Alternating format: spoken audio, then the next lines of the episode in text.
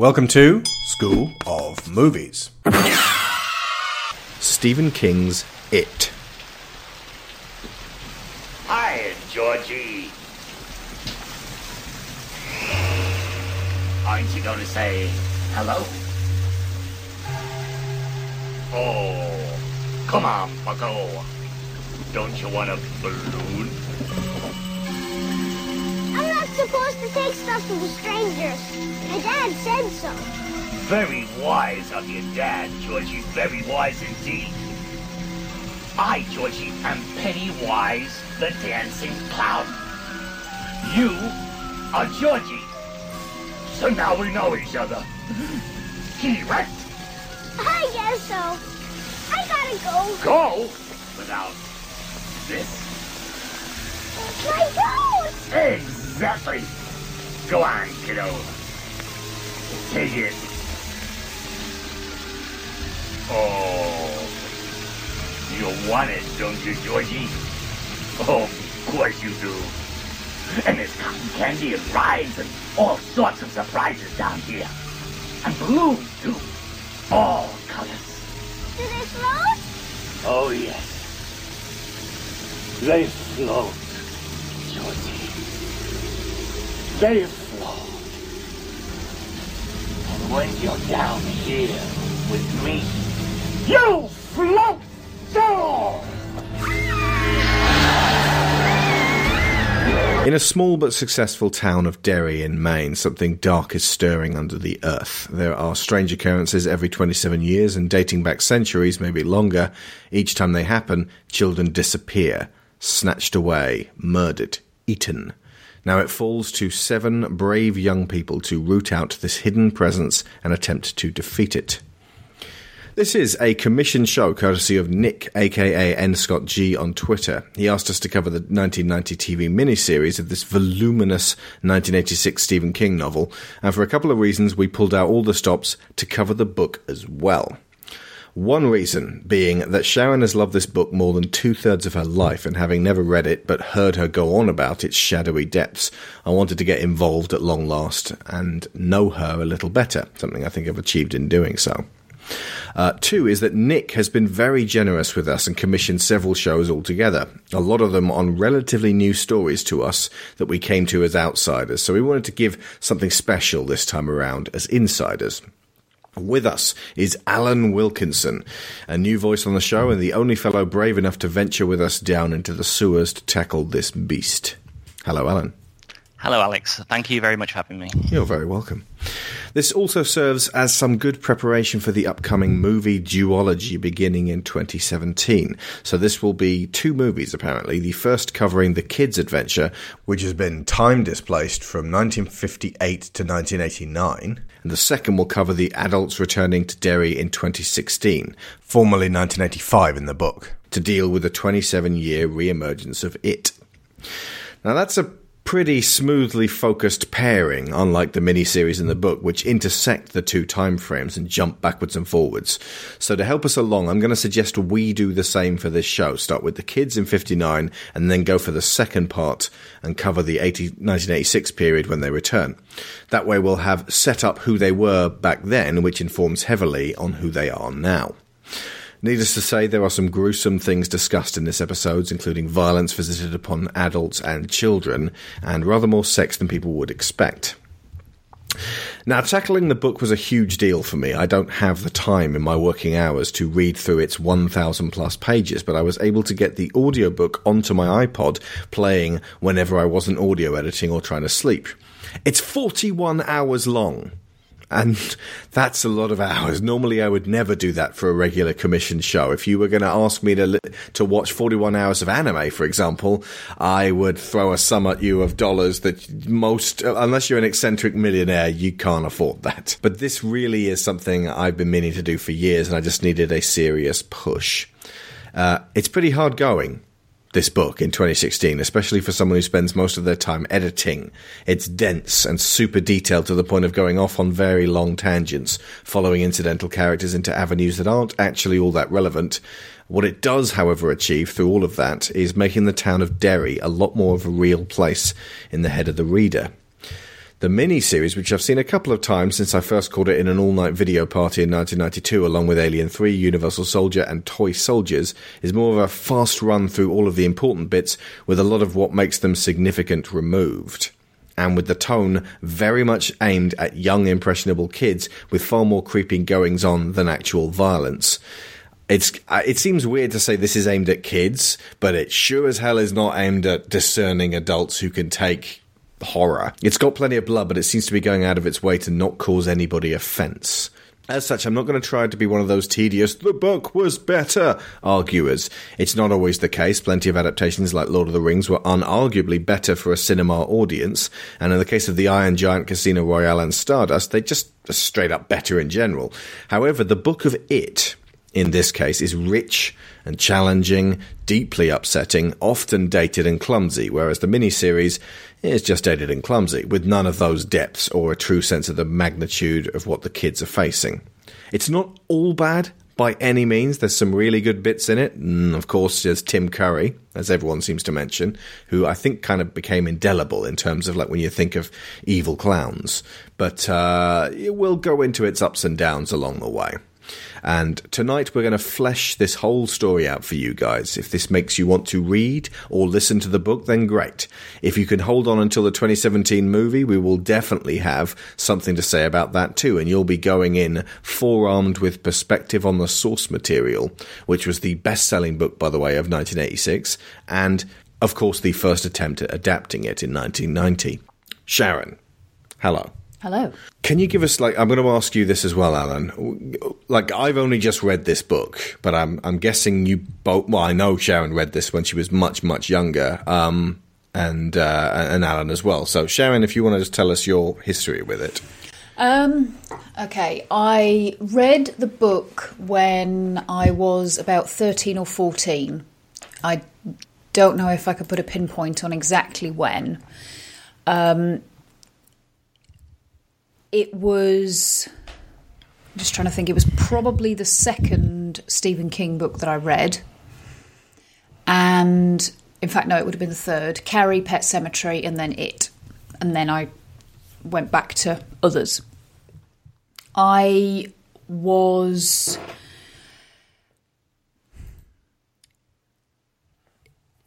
For anybody who is not that familiar with the story, it basically focuses on a group of seven children who refer to themselves as the Losers Club. And they are not exactly outcasts in their own school, certainly not all of them, um, but they are, for various reasons, subjected to difficult home lives, bullying in school, and various other things that basically mean that the bond between the seven of them pretty quickly becomes the most important thing in their lives. They are the most alienated from Derry. Yes. Um, now, I, at that age, was struggling with social connection, to say the least. Um, I'd gone over the space of about three or four years from being um, quite an outgoing um, loud, opinionated, gregarious child um, who never had any particular problems making friends um, to somebody who struggled. This is going to happen to Lyra, isn't it? I don't know. Hmm. I don't know. Um, and basically, there were so many individual elements of the characters that I identified with hard. Um, little things, well, big things to them and big things to me, but um, Ben hiding in the library uh, to keep out of the way of the bullies.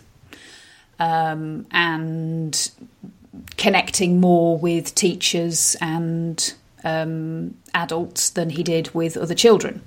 Um, that was something I identified with very heavily. Um, Bev finding it extremely difficult to get on with girls her own age. Um, and finding that when she did make friends, it had a tendency to be um, more the, the boys around her that she connected with. I identified with that to a degree as well.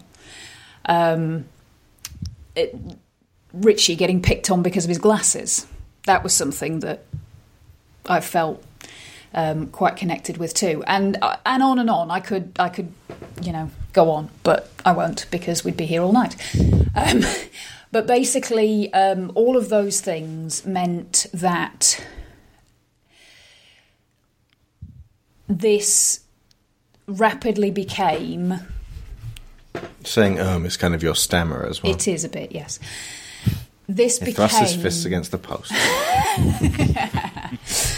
the I don't even know if I can really say it was it's my fa- it was my favorite book as a teenager. It was the most important book to me at that age and for a very very long time. And I saw the TV series with the same small group of friends in inverted commas that introduced me to the book weirdly enough and Interesting. You'd think they'd have more respect for it. you would. Um, but one of them in particular, two of them were, were pretty bad, but one of them in particular uh, bullied the shit out of me. And despite the fact that these were the closest I got to having a, a solid group of friends at that age, hanging out with them was nightmarish. So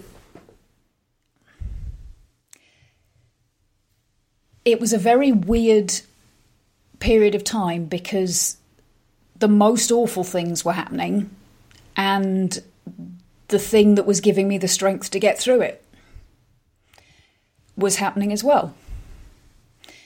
Um, so yeah, it's. I've never really properly gone back to it. I've I've dipped in and out over the years. Um, I was actually quite scared at the prospect of reading it again because I thought if I read it and it doesn't mean the same thing anymore, that's going to be quite a bother. Mistress of understatement, I am. So, yeah, that's my history with the book It. There's an odd parallel Brief. with revisiting it after Yes. twenty something years. going back to it over after all this time. As yeah, and there's there's one other thing as well, which is is small but significant. I when I read this, the age that they all are when they come back, they're kind of 37, 38.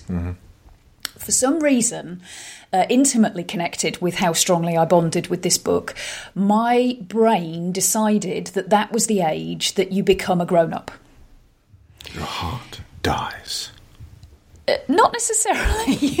I think some elements of it were I considered to be in a good way, um, but the basically as soon as I hit 37, 38, I was not going to be able to kid myself that I was a young person anymore.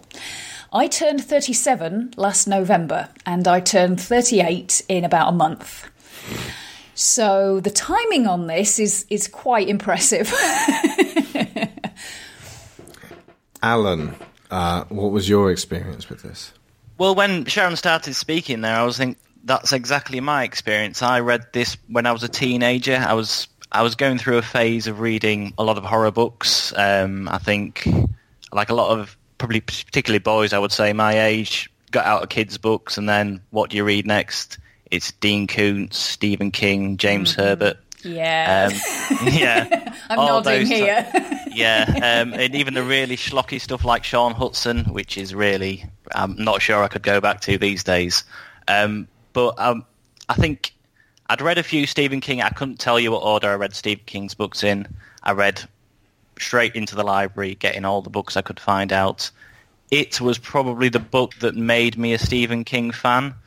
Um, like Sharon, I very much identified with the kids. I've never I would never say I was an outcast. I, probably what stopped me feeling that way more than anything else is I had a brother who was a year older than me. So whatever happened, even if I struggled to make friends at school, I always would come home and I've got a brother there who I could talk to, I could chat about things to, play games with. So I never would have felt that way, even if I had no other friends. But I identified I was always a bookish, introverted kid. I would read a lot. I wasn't. I would play football with kids, but I wasn't really the type to go out, mount, going out on bike rides and anything like that. So, particularly Ben, I would think is the one character I would say was closest to what I identified with, and he was the character I always thought that is like me. Um, so it really sort of it was one of those books that I read, and it was like I wanted to be in the book. As strange as that sounds, when how horrible it is for these kids, I wanted to be with those. I want the friendships just rang true. Um, so there's so many books where you read about kids' friendships and it's just embarrassing, but this really rang true. And again, I didn't read the book again. I never went back to it. Um, I never read watched the miniseries. Um, I did, never really wanted to watch it because I didn't want to sully my memories of the book. Um, so I'm 35 now. Uh, so again, similar to Sharon, it's about the age of the, the adults in the book.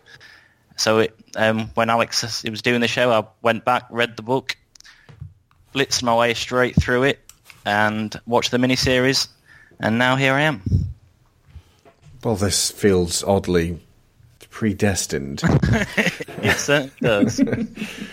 So let's take a look at each character in turn. What's their background? What motivates them? And along the way, we can point out the differences between the book and the 1990 miniseries, which is about three hours long and available on DVD everywhere. Right, so uh, Bill Denbrough is the. Uh, if there's a lead of these uh, seven, it's probably Bill. Like that, like he's the, he ends up being the de facto leader. Uh, this kid is um, uh, his quirk. They all have like one major quirk each. Uh, Bill has a stutter, and he he is personally involved in all this because his brother Georgie is killed horribly by it as the first thing that happens, um, and we can talk about the actual deaths in a bit, but just focusing on Bill briefly, I think we're going to just like hop, skip, and jump through the characters. I had difficulty differentiating him from Ben going through this uh, because having not seen the miniseries for many years and not being massively familiar with it um, even back then, I had difficulty differentiating between the various white boys. Uh, you know, I ended up kind of like re- relegating it to quirks. So, you know, stutter, funny, fat, asthmatic, black, scout, and girl. These are not actual deficiencies in and of themselves, but they were the things that they were stigmatized by the bullies in the book for.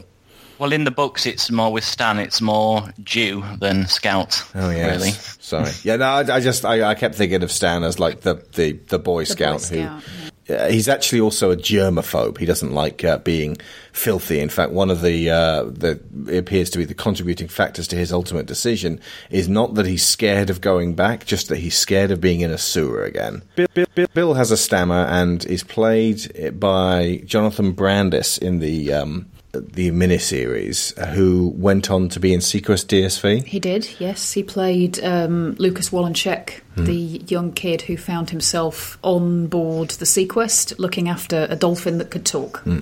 And ultimately, a few years after that, um, took his own life, which is dreadfully sad, especially when you consider that his is probably the best performance in this whole miniseries. He By has, a mile, I thought. Oh, yeah, um, he Yeah, he it's has outstanding. One or two moments where he's um, just trying to come to terms with the magnitude of what they've got ahead of them and trying to get them to um, to, to well the the bit where he just says help me is is is so excellently powerfully performed. But since I'm very visual, I would never have forgotten who Bill was had I but gone in straight away with, with this as a film or as as a mini series. But listening to the book, it was having to like keep focusing on who Bill was for me. Uh, what did you guys think of Bill throughout uh, as a child? I think for me, one of the most striking things um, about Bill is because one of one of the elements that I find so appealing about this book is the way the perspective jumps around. Um, it's something that uh, George R. R. Martin uses to great effect in the Game of Thrones series, sorry, the Song of Ice and Fire series, and having the chapters go from perspective to perspective. There's very little sort of God third person going mm, on mm. that's not attached to any particular individual. Mm. I do the same in New Century. Yeah, it does happen occasionally, but generally speaking, when that's going on and there does need to be a slightly more detached perspective. Isn't uh, that just Mike doing the? There's a. The, occasionally it changes tense, doesn't it? When It does. Mike? The the observations in between the segments where Mike's giving information about the history of the town. Again, that's in part from Mike's perspective, but he does tend to be more factual about it, and there's a lot less emotional connotation going on. But when a more detached, detached perspective is required, King kind of slips into what he used with Carrie, which was a lot of newspaper reports and uh, police reports and that kind of thing. So there's there's not that personal involvement. So again, he and I were both inspired by Dracula in terms of yeah, yeah, sort of, you know, are the, absolutely. uh, Which I, I was a accounts of the time. massive fan of, of Dracula as well as a, a, a younger person, so that that may possibly have influenced why I liked this and why I liked Carrie so much as well. But the the reason that I think that becomes significant is that when you get a character who is described in very positive terms by other people, it's then really interesting to get a chapter from their own perspective. And they don't think of themselves that way. They think of, you know, there's there's other things that preoccupy them. Bill is generally looked at by the others as the charismatic one. He's, as you say, he becomes the de facto leader. Big Bill. Big Bill, and I think the the main reason for that is because ultimately he's a big brother. Mm, mm. He is the the first time you meet him, he is although he's not well, he's still being very brotherly towards Georgie as Georgie goes off into the the flood to play, and he carries. Off you go, that- Georgie, into the flood to play now. well, yeah, the- Good idea. There's a parents. lot of that actually. When you're reading the 1950s stuff, and you're like, "My God, kids were allowed to go out and do this sort of thing." No wonder half of them ended up dead. I got you some new candies. They're made of lead. Well, it, it did occur to me that the, obviously the new new film is coming out. Yeah. That is probably the 80s is the last decade you could set it in because Hmm. you could not set it any later than that now, could you? Because, it would literally be impossible to do it. Absolutely, because there would be so much more awareness of the, the dangers that kids can get themselves into when they're out and about on their own. Um, but yeah, so so Bill is this kind of charismatic guy who who tries to look after everybody and gives them all a lot of reassurance, and all of them seem in some way to feel better when they're with Bill. Then you get a chapter from Bill's perspective, and you realise how crushed he's been by the death of his little brother, and how hard he finds it to manage his home life now with parents that sometimes don't see him or acknowledge him in any way. And I was kind of trying to look at it now from the perspective of what is what is significant in their lives that's that's wrong that they take with them as they grow up and then therefore have to bring back with them to hmm. resolve when they return to Derry. And in Bill's case, it's the unresolved grief over Georgie hmm. and his parents' unresolved And guilt. grief and guilt because Georgie died and he didn't. Hmm. So that survivor guilt element of it. also, that he gave Georgie the boat, which was the impetus for Georgie to go outside in the first yes, place. yeah, that too. He made it for him. But that that fact that his parents are never able to resolve their own grief, and so they're never able to help him with his. And there's one particular line where he's talking, or he's thinking about rather, the fact that his parents don't connect with each other hmm. anymore, and it's why are they crying so far apart? Hmm. When his father's in tears in Georgie's room and his mother's downstairs crying in the kitchen and he can't connect them anymore. And I got to that bit and I thought, yeah, this is just as powerful it was as it was when I was a kid. There's still there are some elements to it that are really difficult to go back to.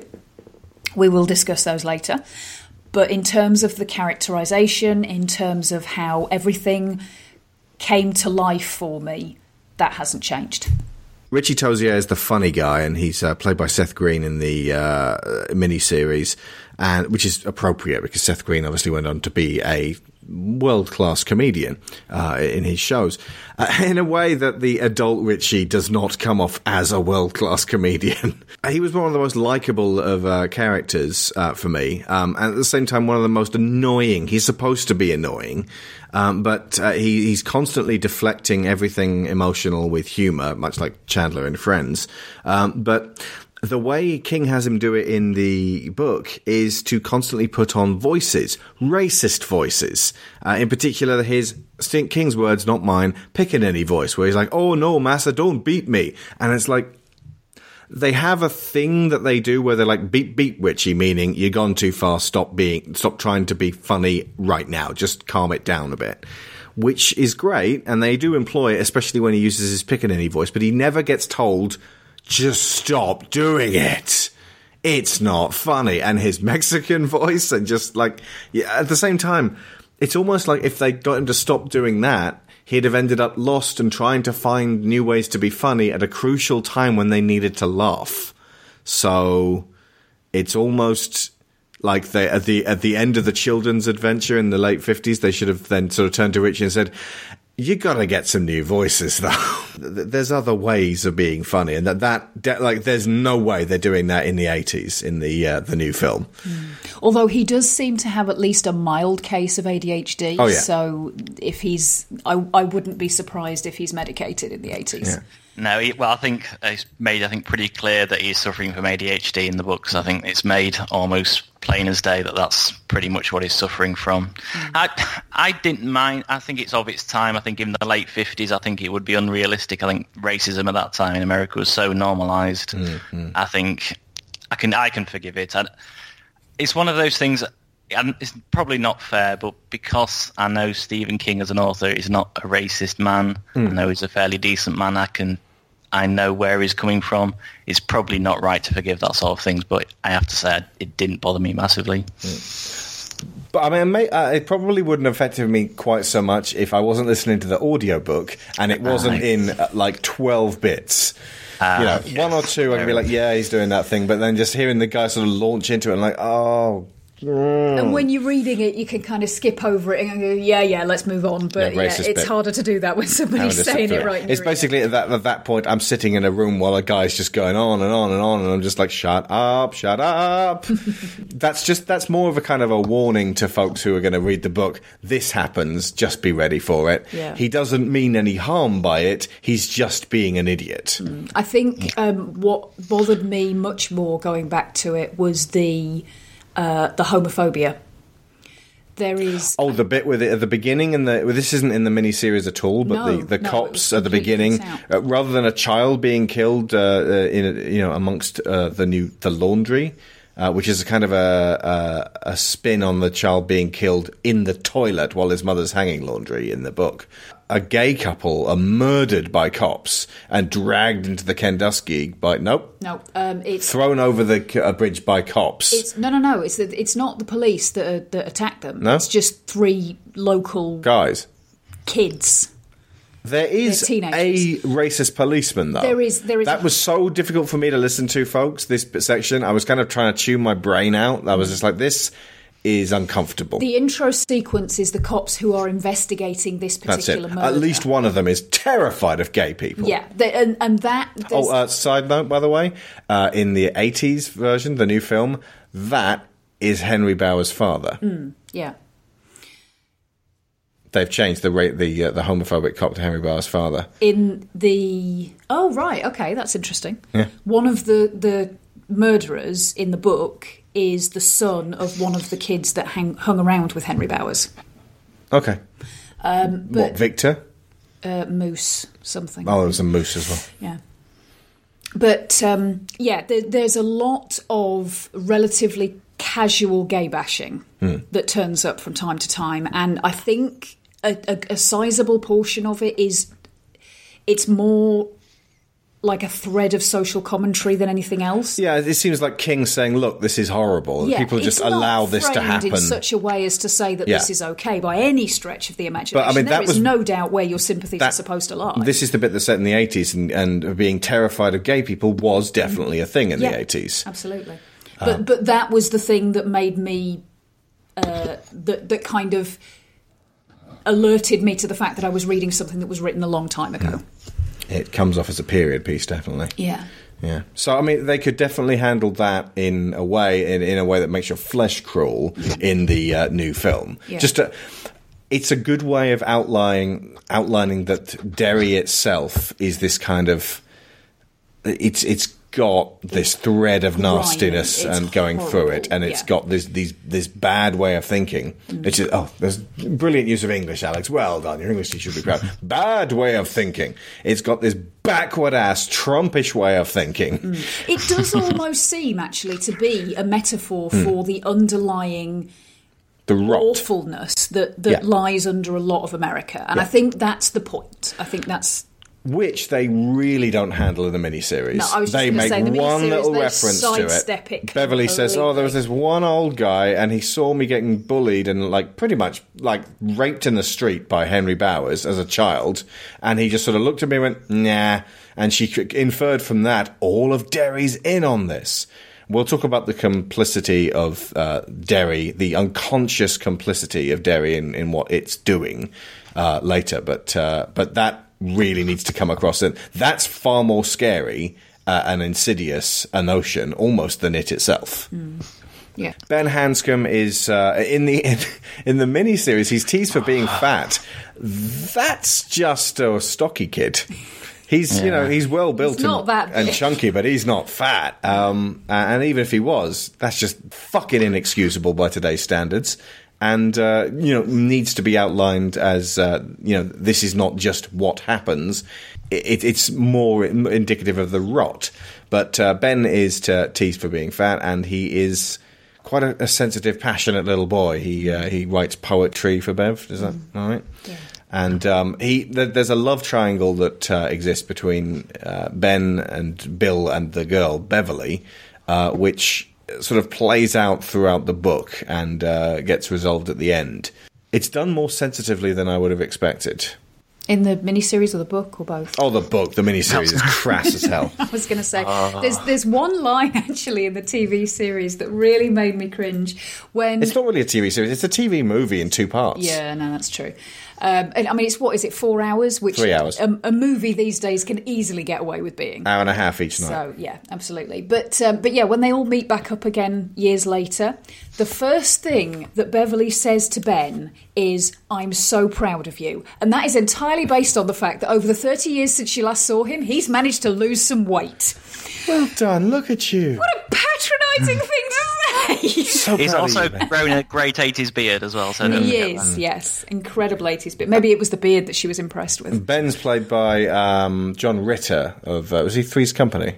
John Ritter. Not the first time we mentioned him on this show. He was in Flight of Dragons. Oh, you were right about Three's Company. A completely pointless diversion. it was Three's Company. It's one of those names I've heard of so much, but again, I couldn't name anything he was in. It's just uh, Hmm. it's one of those I think names that you hear a lot without necessarily knowing who he is. And very sadly, John Ritter died in I think it was 2002. So. 2003, so uh, uh, 13 years after this, and not And I, think, I thought I looked at the young Ben Hanscom. I don't think he's been in anything else, and I'm not surprised. He's not the best actor, but then no one in this is the best actor. Um, yeah, there's. Ben's got quite a lot to deal with because his his father's died and they his mother has moved in with her sister and it's it's an uncomfortable home life. Richie of the of the group probably has the the easiest time of it at home, though obviously he's covering everything with humour. But uh, yeah, Ben is unsettled and he's the new kid in town and. Uh, he he just generally is ill at ease with himself, and he's the one who's wandering around alone first, who then finds a couple of the others, and they like they start to come together as the seven after after he meets them, and are made seven fully when uh, Mike turns up. Uh, Beverly Marsh. Okay, um, as I was listening to this for 40 goddamn hours, it became abundantly clear to me how incredibly important Beverly was uh, to Sharon. Uh, I'm going to let her talk about Bev rather than just me assuming anything beyond that. But that, it feels like Beverly was a major conduit to you for this book. Definitely. And I think it's, again, this is one of the things that it's difficult looking back on because the role that Bev plays in this story, basically, she's the emotional linchpin. She's the uh, the kind of emotional core that holds everybody together, and that is an extremely stereotypical role for the girl in a group of boys to play. I think it's the, the trope of she's playing mommy. Yeah, exactly. She's the Shitara of the group. Yeah, um, and it's it's tricky to separate that trope from how much of an impact on me that had as a teenager.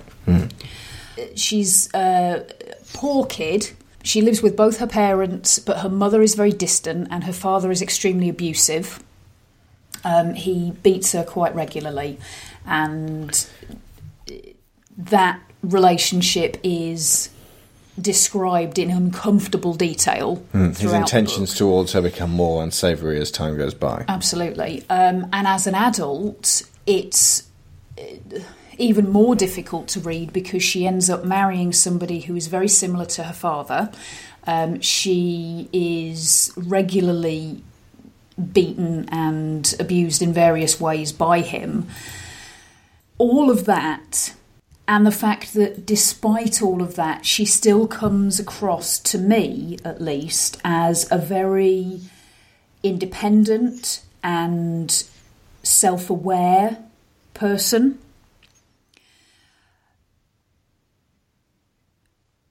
That carried a lot of weight with me. And I wouldn't necessarily say that I'd that I'd gone out of my way to emulate her or anything like that. But I think the way that she handles people, the way that she talks to people, um, and the way that she reacts in certain situations, And nurturing. yeah, her nurturing even when she is in pain is something that really, really stuck with me.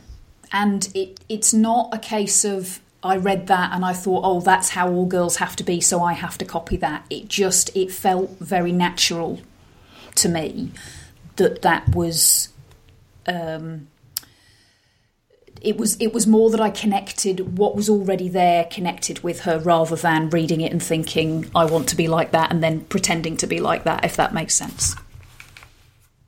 Yeah.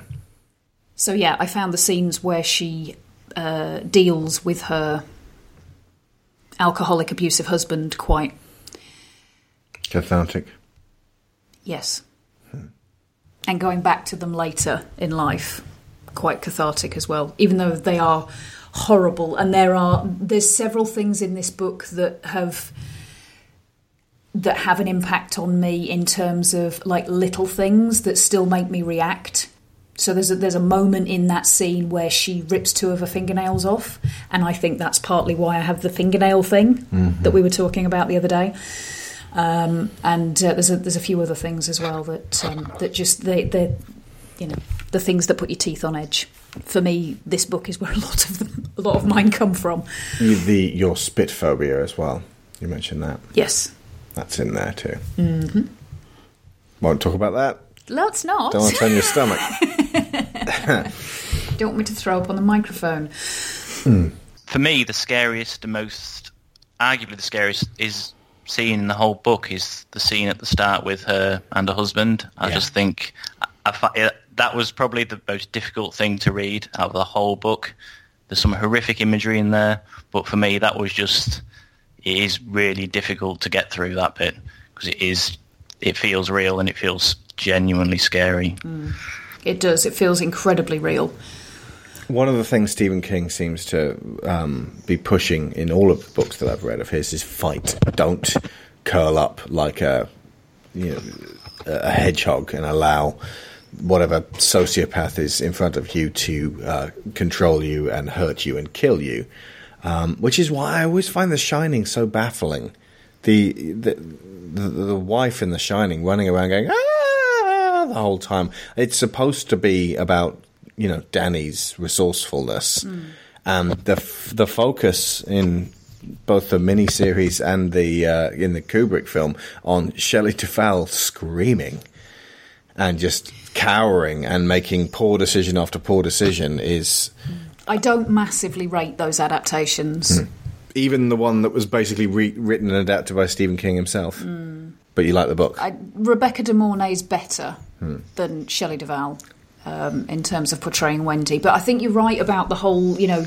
He it- wants you not- to. He wants you to basically to store this stuff away, and then if you're ever being abused, to fight back. It's. I don't think it's so much he wants. I don't think it's so much that he's instructing people not to, because ultimately, when that instinct kicks in, or that lack of instinct specifically, because that that reaction to shut down and freeze is a very natural thing.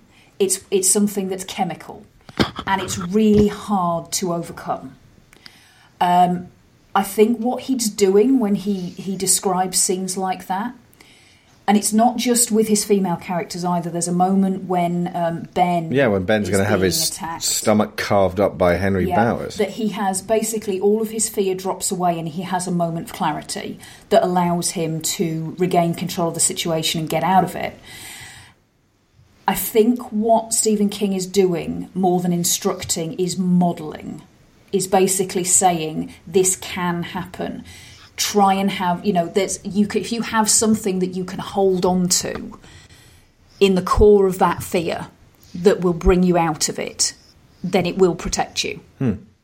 yeah, no, that's what that's what I meant. Mm.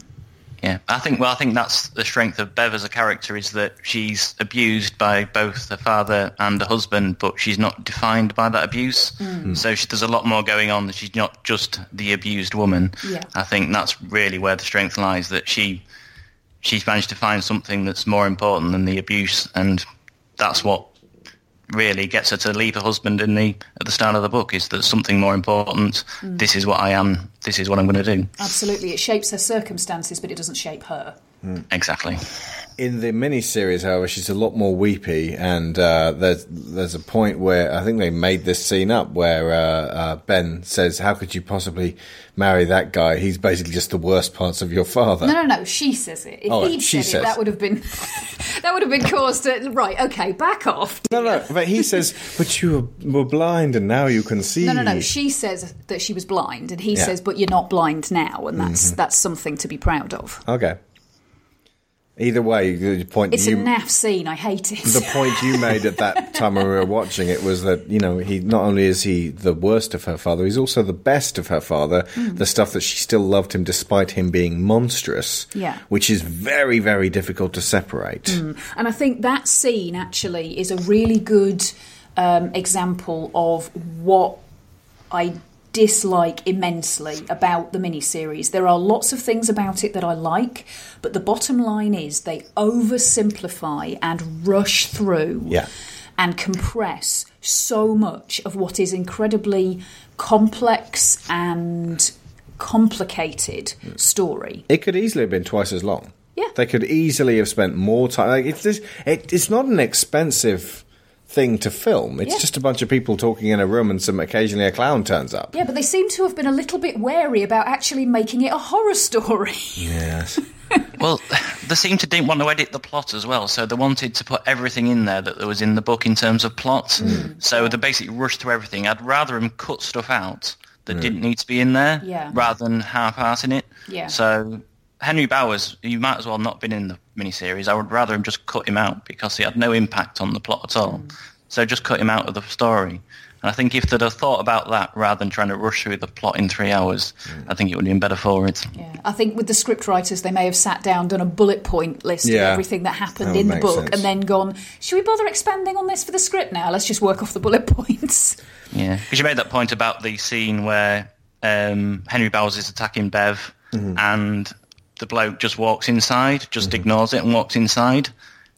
There's not really any point in that in the miniseries. It's a brilliant scene in the book because we know what's happening, why it's happening, but it just seems to be there for the sake of it in the miniseries because that was in the book. the There doesn't quick seem to be any capsule. context to it at all. It's a quick capsule. This is what Derry is like, and now we'll move on. Yeah, but then you lose all of the other examples that are littered throughout the book that tell you that this is what Derry is like. Hmm. And that's why it's so insidious. That's why it's so terrifying, because they know they can't rely on any of the grown ups.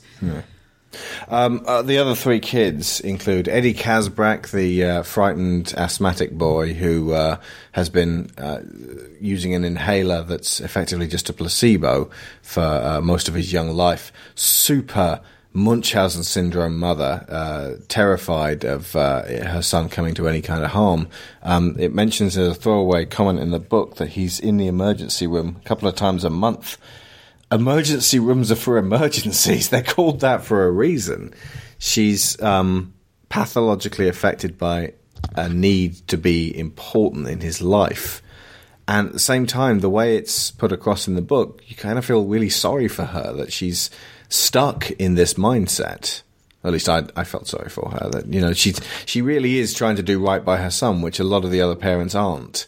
And um, unfortunately, she's gone f- too far. She's allowed the uh, uh, the superego to send her into a manic state. Yeah, she is very overprotective of Eddie in a way that I think Ben's mother would be as well if she could. Mm-hmm. But because of their circumstances, she she works long hours and and isn't able to be quite as overbearing with him. So she tries to compensate with food, which is why Ben is as big as he is. Mm.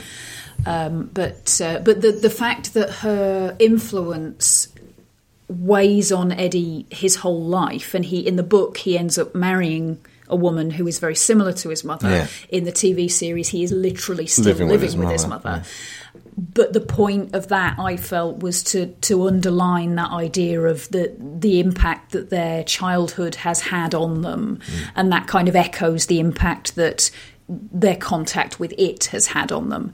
But obviously, that's the same thing for most people. The the their parental influences and, and what they went through when they were kids is the spine of who you are as an adult. Whether you were chased around your hometown by a scary clown or not. I think that's what's affecting. I think that's why the book's is so important to a lot of people is because it's about your childhood demons. You never get rid of them, really. Mm you you can think you have, but you never really do get rid of your childhood demons. So I think that's why it stays with people. Stan Uris is the Boy Scout who's obsessed with birds, and he likes to think keep things ordered. He's a neat freak, and he is a germaphobe, and he's only lightly covered in the uh, child sections of the book because of what Steve decides to do with him early, very early on, to the point where you're like, oh, okay, so you're going to do that. Um, so I guess we'll find out more about Stan later. Nope, not that much. He's almost a bystander in most of the rest of the stuff, uh, which I was complaining to Sharon while we were listening. Uh, well, while I was listening, just you know, throughout the weeks, they that King would have been better off conflating these seven characters into four or five. Having just watched Stranger Things, that's a really great focused, you know, four character um, drama. Uh, obviously, most definitely influenced by this. Uh, and it felt like he had divided the kids up so much that there were quirks where there should be characterization, and that ultimately you could sort of fold those quirks into deeper characters dealing with more stuff, and maybe just lose one or two here or there by reincorporating them. Obviously, you've got the Magic Seven, which is important, but it's less important than keeping focused. I think that's certainly true in the case of Stan. I think rereading, there's just not a lot there with him. I think mm. it's a great scene early on in the book when he's got rid of, but there's never really a lot else to really hang hang hat on with him as a character, particularly. I suppose yeah. Stan's the least of an outsider, and you know he's Jewish, uh, but uh, it's sort of a good humoured way. But um, so he's not really outcast by the town. He is the one who basically plays life, the game of life, and actually is pretty successful at it in his own way. They're all successful, but Stan is successful in a very boring way, in a kind of I'm going to do this, this, and this, and he has a very unexceptional life. And then comes to that particular end, and uh, it's it, feels like uh, he's the road that they didn't travel. I think in the book, this is not exactly stated explicitly, but my inference from it was that because Stan is the most ordered and possibly the least imaginative of the children, he's the one who sees it for what it really is, possibly more than they do. Mm.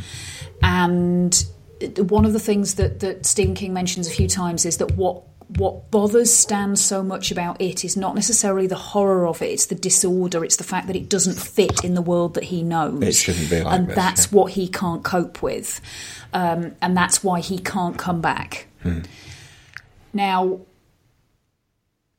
I don't think enough is made of that to make it absolutely essential that Stan is in the story. So I agree. If the, if any of them were going to be folded into the others, If anything, what you're describing there makes for a really fascinating character that should most definitely have been kept around. yeah. So, you know, if you're going to make it seven, make it seven. You know?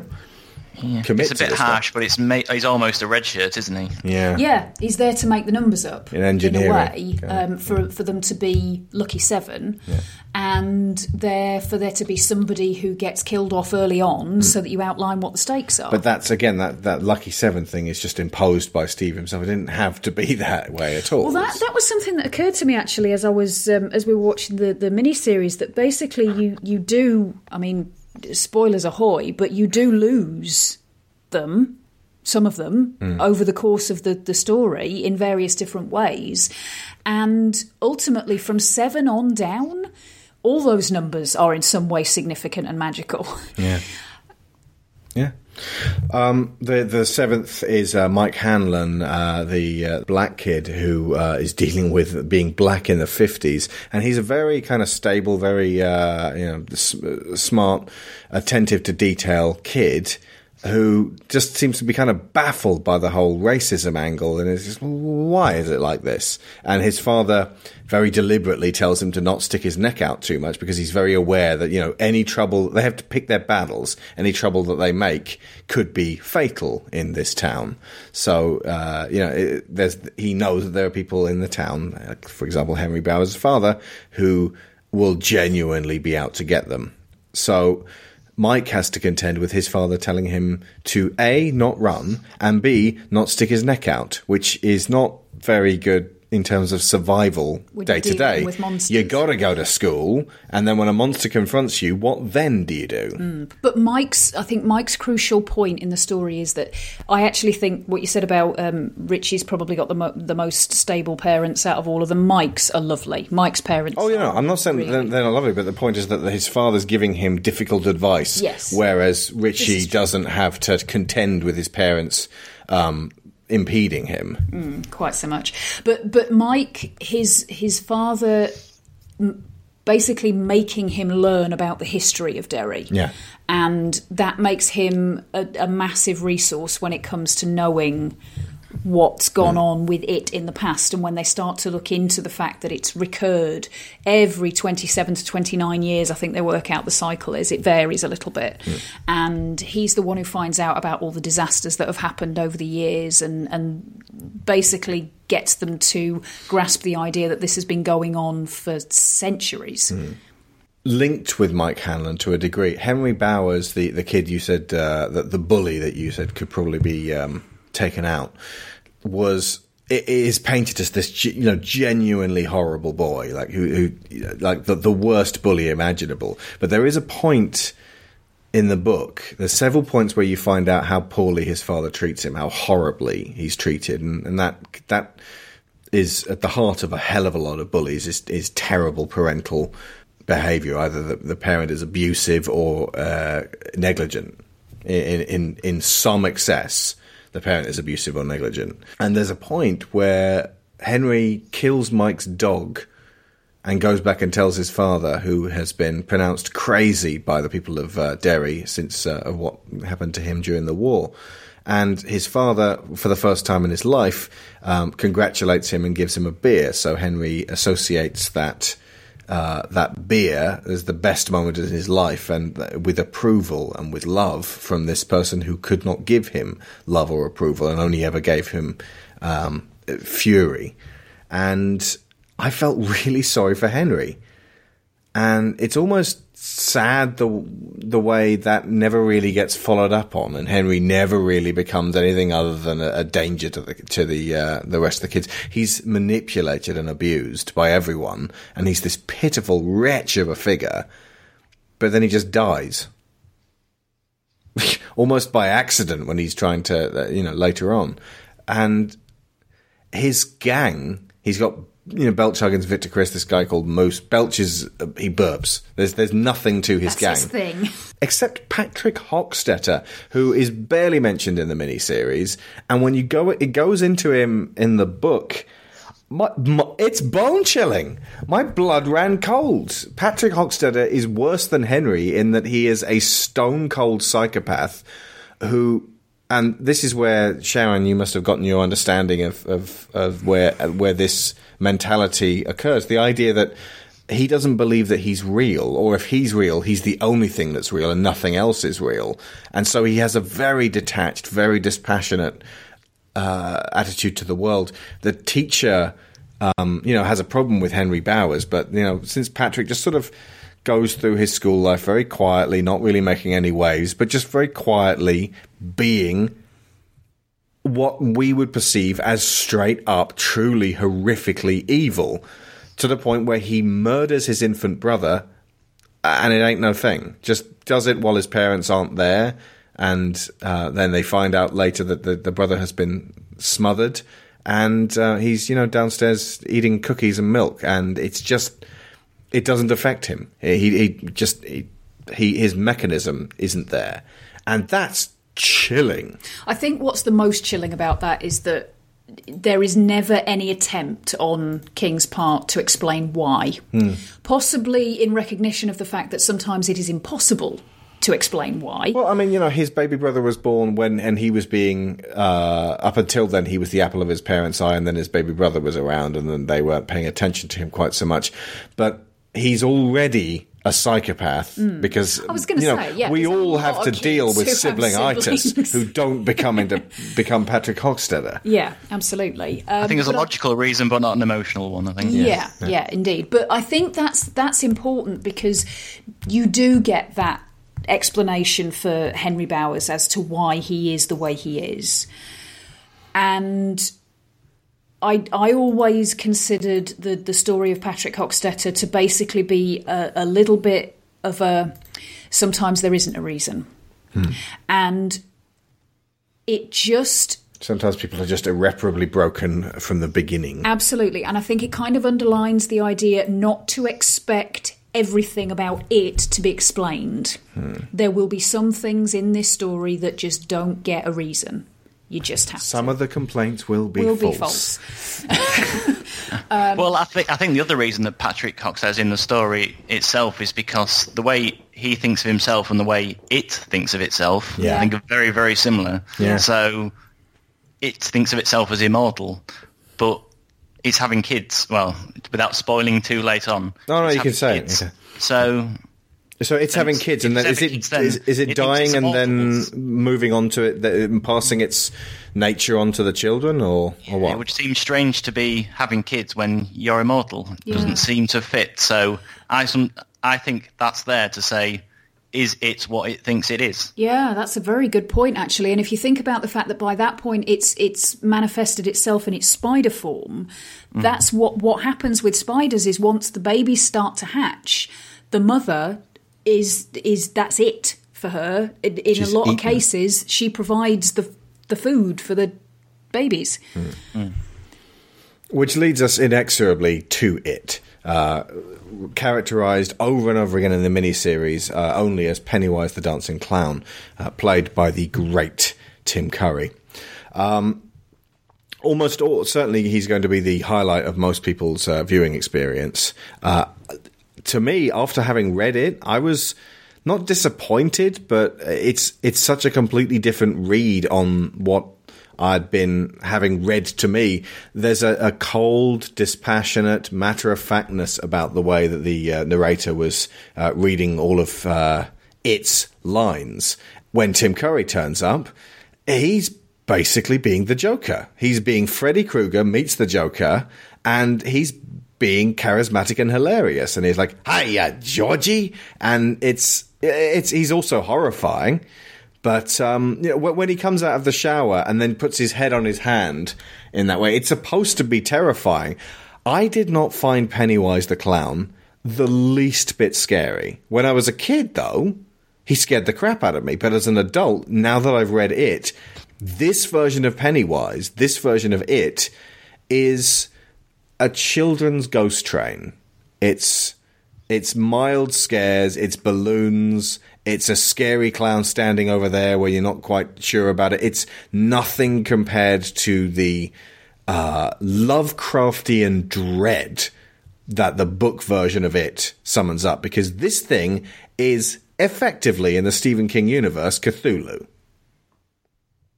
It's it's a creature of the abyss that is so ancient and so ever living and so beyond human rationality that to to comprehend it is to go mad. So you know, ultimately, that just him turning up as Pennywise, who is effectively Freddy Krueger by any other image, um, kind of normalizes him. He makes it it makes him quantifiable. It makes him less scary and almost fun. In fact, relative to the possible election results we're facing right now, Pennywise the clown is positively adorable. Part of the point of Pennywise is that he is he's a puppet for a start. He's not the true reflection of it, although he is something that everybody who sees it, or not everybody, a lot of people who see it see the clown underneath. And he represents, to me at least, the the part of the darkness that you want to go towards. He's the bait. He's the he's the face of The lure. the the lure, yeah. The thing that's supposed to reassure the children to get them to come close. Now, as we've joked about for years, the last thing you're going to lure kids with is a clown because Yeah, they're especially not after it. terrifying, Culturally speaking, speaking. clowns are scary as shit, Yeah. and people don't like them. But he's he's the bag of sweets and the puppies at home that get you to go with the stranger. That's that's the idea. He's Hmm. meant to be vaguely fun and vaguely appealing. I think where the TV series They're going to have difficulty, by the way, in the adult version of these events, hmm. selling the clown as anything other than just. The horrifying. All, like a 2016 kid with a, a smartphone is going to look up from his phone, see a clown, and go, "Fucking scary clown," and back to his Angry Birds.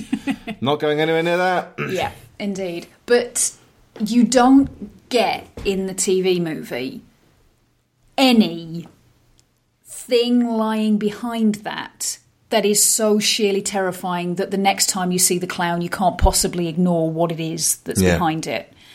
They could not sell the depths of it. No. That is blatantly apparent now to me as an adult. I think even if I hadn't read the book, when watching it now, I'd think there's something more to this thing that they're not showing us or telling us. I wonder what it is in the book. Um, because especially when when it, it's finally revealed in its spider form at the end, it's feeble, laughable. Oh, Sharon's holding her head in her hands. I It's think we all are one at that of point. the single worst monster models I have ever seen in my entire life. That's and I was a fan of the original Clash of the Titans. That's a case of if you can't do it, don't do it. Don't you think in this scenario, if they'd shown um, the model workers had shown the director the spider and he'd gone, you know what, we're probably better off doing?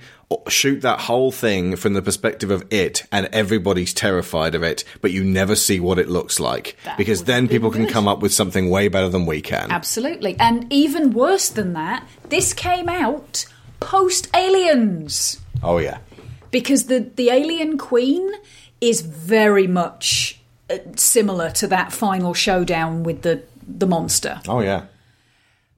But Yeah, it's like someone said, had told the writers, "Oh, it's a, it, you know, it's it's really just a giant spider." So they decided that's what we'll do. Yeah, we'll, and it's we'll just, do a big yeah. thing with clicky clacky legs, and, and it's like, mm-hmm. no, no. For a start, it's not all that giant. You clearly made it as big as you thought you could get away with, but it's nowhere near big enough. Mm. It, it the, the the it's not about the size; it's about the presence. Mm. And It's too solid. It looks plastic. It sounds ridiculous. it looks immobile and very feeble, and if you kicked it hard, it's going over. Imagine the guys. I, this is my current horror movie thing.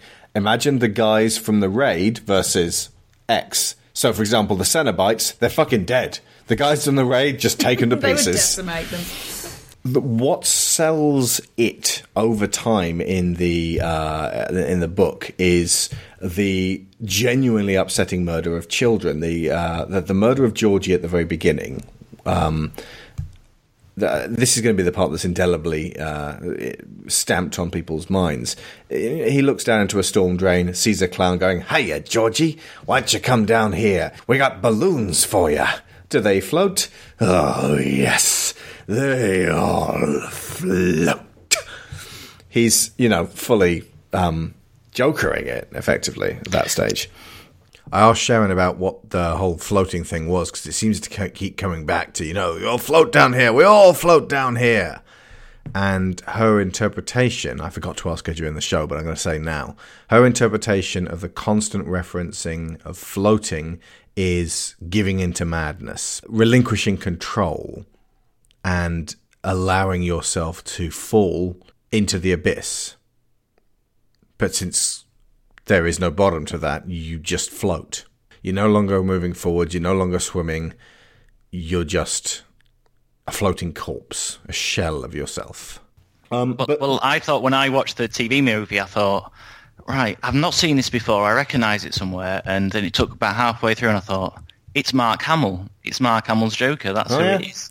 It is so Mark Hamill's Joker. And I thought, the, oh, well, The irony being, Tim Curry about a year after this, was up for the role of the Joker, which Mark Hamill eventually got. Because Tim mm-hmm. Curry had been Captain Hook in Peter Pan and the Pirates, but they his version was too close to Captain Hook.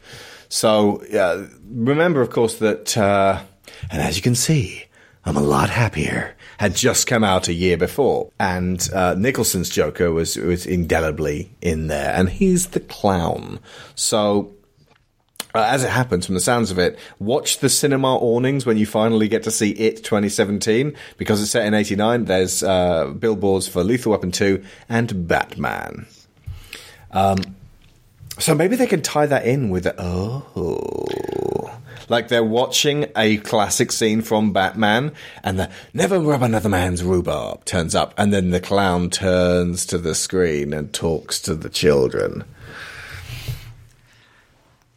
And the other thing about Pennywise, of course, to lend credence to what um, Sharon said earlier about the um, Derry being an allegory for America, it's mentioned a few times in the book that he looks a lot like Ronald McDonald. So yeah, again, yeah. that adds a lot of credence to that theory.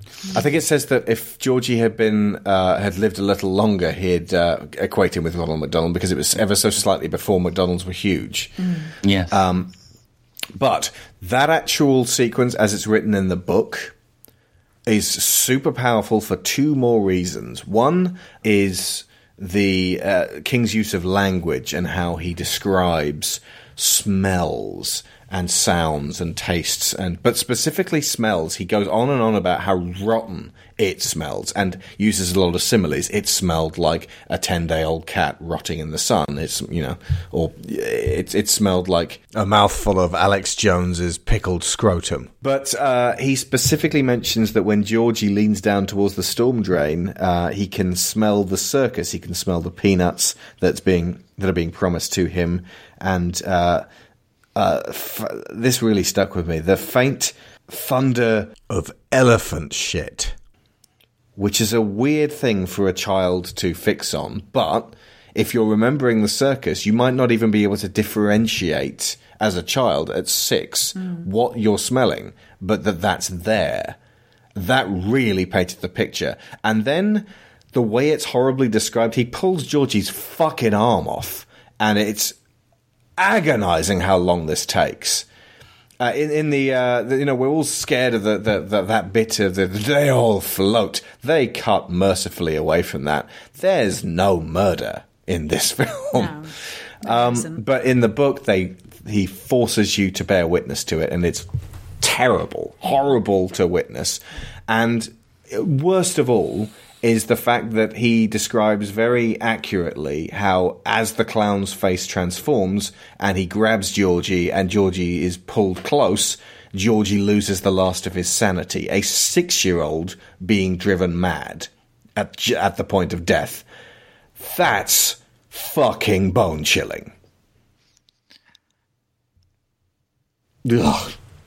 Yes, it is. I that I think is that the first chapter in the book. Is that the very Yeah. first thing we is, read? yeah. It's the first murder and it is incredibly Oh, he powerful. starts as he means to go on. Yeah. yeah, exactly. It's like you grabbed from that point on. I think King Mm-hmm. knows how to start a book, so you you carry on reading. It's doesn't he? almost like a warning sign. If you Mm. can get through this chapter without losing the contents of your stomach, you're good. If not, probably not for you. yeah. It's not done in a salacious way. He's taking no pleasure in Georgie's suffering at all. It's done. It's it's it's portrayed as a tragedy, a accurately depicted tra- tragedy. Um, and As are many of the, the Yeah. horrible, horrible deaths. it is made abundantly clear that what it is doing is beyond despicable. Specifically preying on children. Very few adults buy it in this. And um, Well, it, it talks about the, the when you get the, the few bits of the text that are from its perspective. Um, it talks about the fact that it, occasionally it can prey on adults, but adults are a lot harder to snare and they're a lot harder to scare. That's part of it as well. The idea that um, that the that being terrified makes the meat taste better because this is a big part of it is it it feeds on the people that it catches um, even though it doesn't strictly speaking seem to need physical nourishment No. but it needs it needs something. It needs it's almost like a god that need god with a small g that needs the act of worship and fear is the act of worship for it. And adults are harder to get that pure clear terror from. Well, I think some of I think the adults do die because in some of Mike's stories, there's tales of ad, a lot of adults dying, but mm. Pennywise seems to take pleasure in the killing of children. That mm. it doesn't take the pleasure of the killing of adults. It does that because that's what it does. Whereas the kids, it really seems to relish it. Mm. As Yeah, they- it makes the everyone- meat taste better. Everyone who died at the Black Spot and the uh, the, the gang that gets gunned down. The, these are all things that happened to Derry's past. But the mm. picking off of children is its particular pastime. It's it, it's very elemental and it's scary to children. Obviously, it's also scary to adults afraid for their children and also flashing back to when they were children. Hmm. This is why we suggested uh, last Halloween that if they're going to do Nightmare on Elm Street again, stop just giving us mouthy teenagers. Make it about children facing off against Freddy Krueger. Hmm. And please, for God's sake, take the whole molesting angle out. Also, it would behoove them to maybe set it in the 80s to get that flavour back again because hmm. Nightmare on Elm Street in an age of uh, smartphones doesn't work quite as much. You know, oh, you can't fall, you don't want to fall asleep? There's an app for that. yeah, it'll keep buzzing to wake you up every ten Yeah. minutes. But yeah, the the the angle of it basically living on terror, I think, fits in with that whole mainly going after children because, like you say, that's how you scare parents is you threaten their children, and that's what it's, it's surviving on more than anything else, I think. Um, and this is something which isn't explored in the miniseries really at all. The idea that Derry is. What they discuss in the book is the fact that Derry is a small town in America that has inexplicably done better than many other small towns in America of similar size, location, industry pattern. And that it is an intrinsic part of that. That basically it's It's an organism. it's made yeah, and it's made Derry successful. And the trade off is the deaths. And that's part of why this idea that the adults of Derry are, will not do anything, really, apart from talk about doing something about the murders. Because on some very, very deep down level, they understand that that's the sacrifice. And if they can't live with that, they leave. Hmm. But if they stay, they have to accept that that's the payoff. Some of their children are getting eaten. yeah. Hmm. Yeah, I, I completely agree. I think that's one of the things on the reread. I think for me, elevated it above a lot of other horror stories. It wasn't just this monster lives in this town and it is killing people, which has been done a million times. It's it lives in this town and the people are complicit in what it's doing. I think that really elevates the story for me. Mm-hmm. What is it? Because that's never explored in the miniseries. And from there's a moment in the book which I actually think would have been better at the end. It's somewhere around the middle of the book where uh, I think it's um, Bill gets visions of Derry.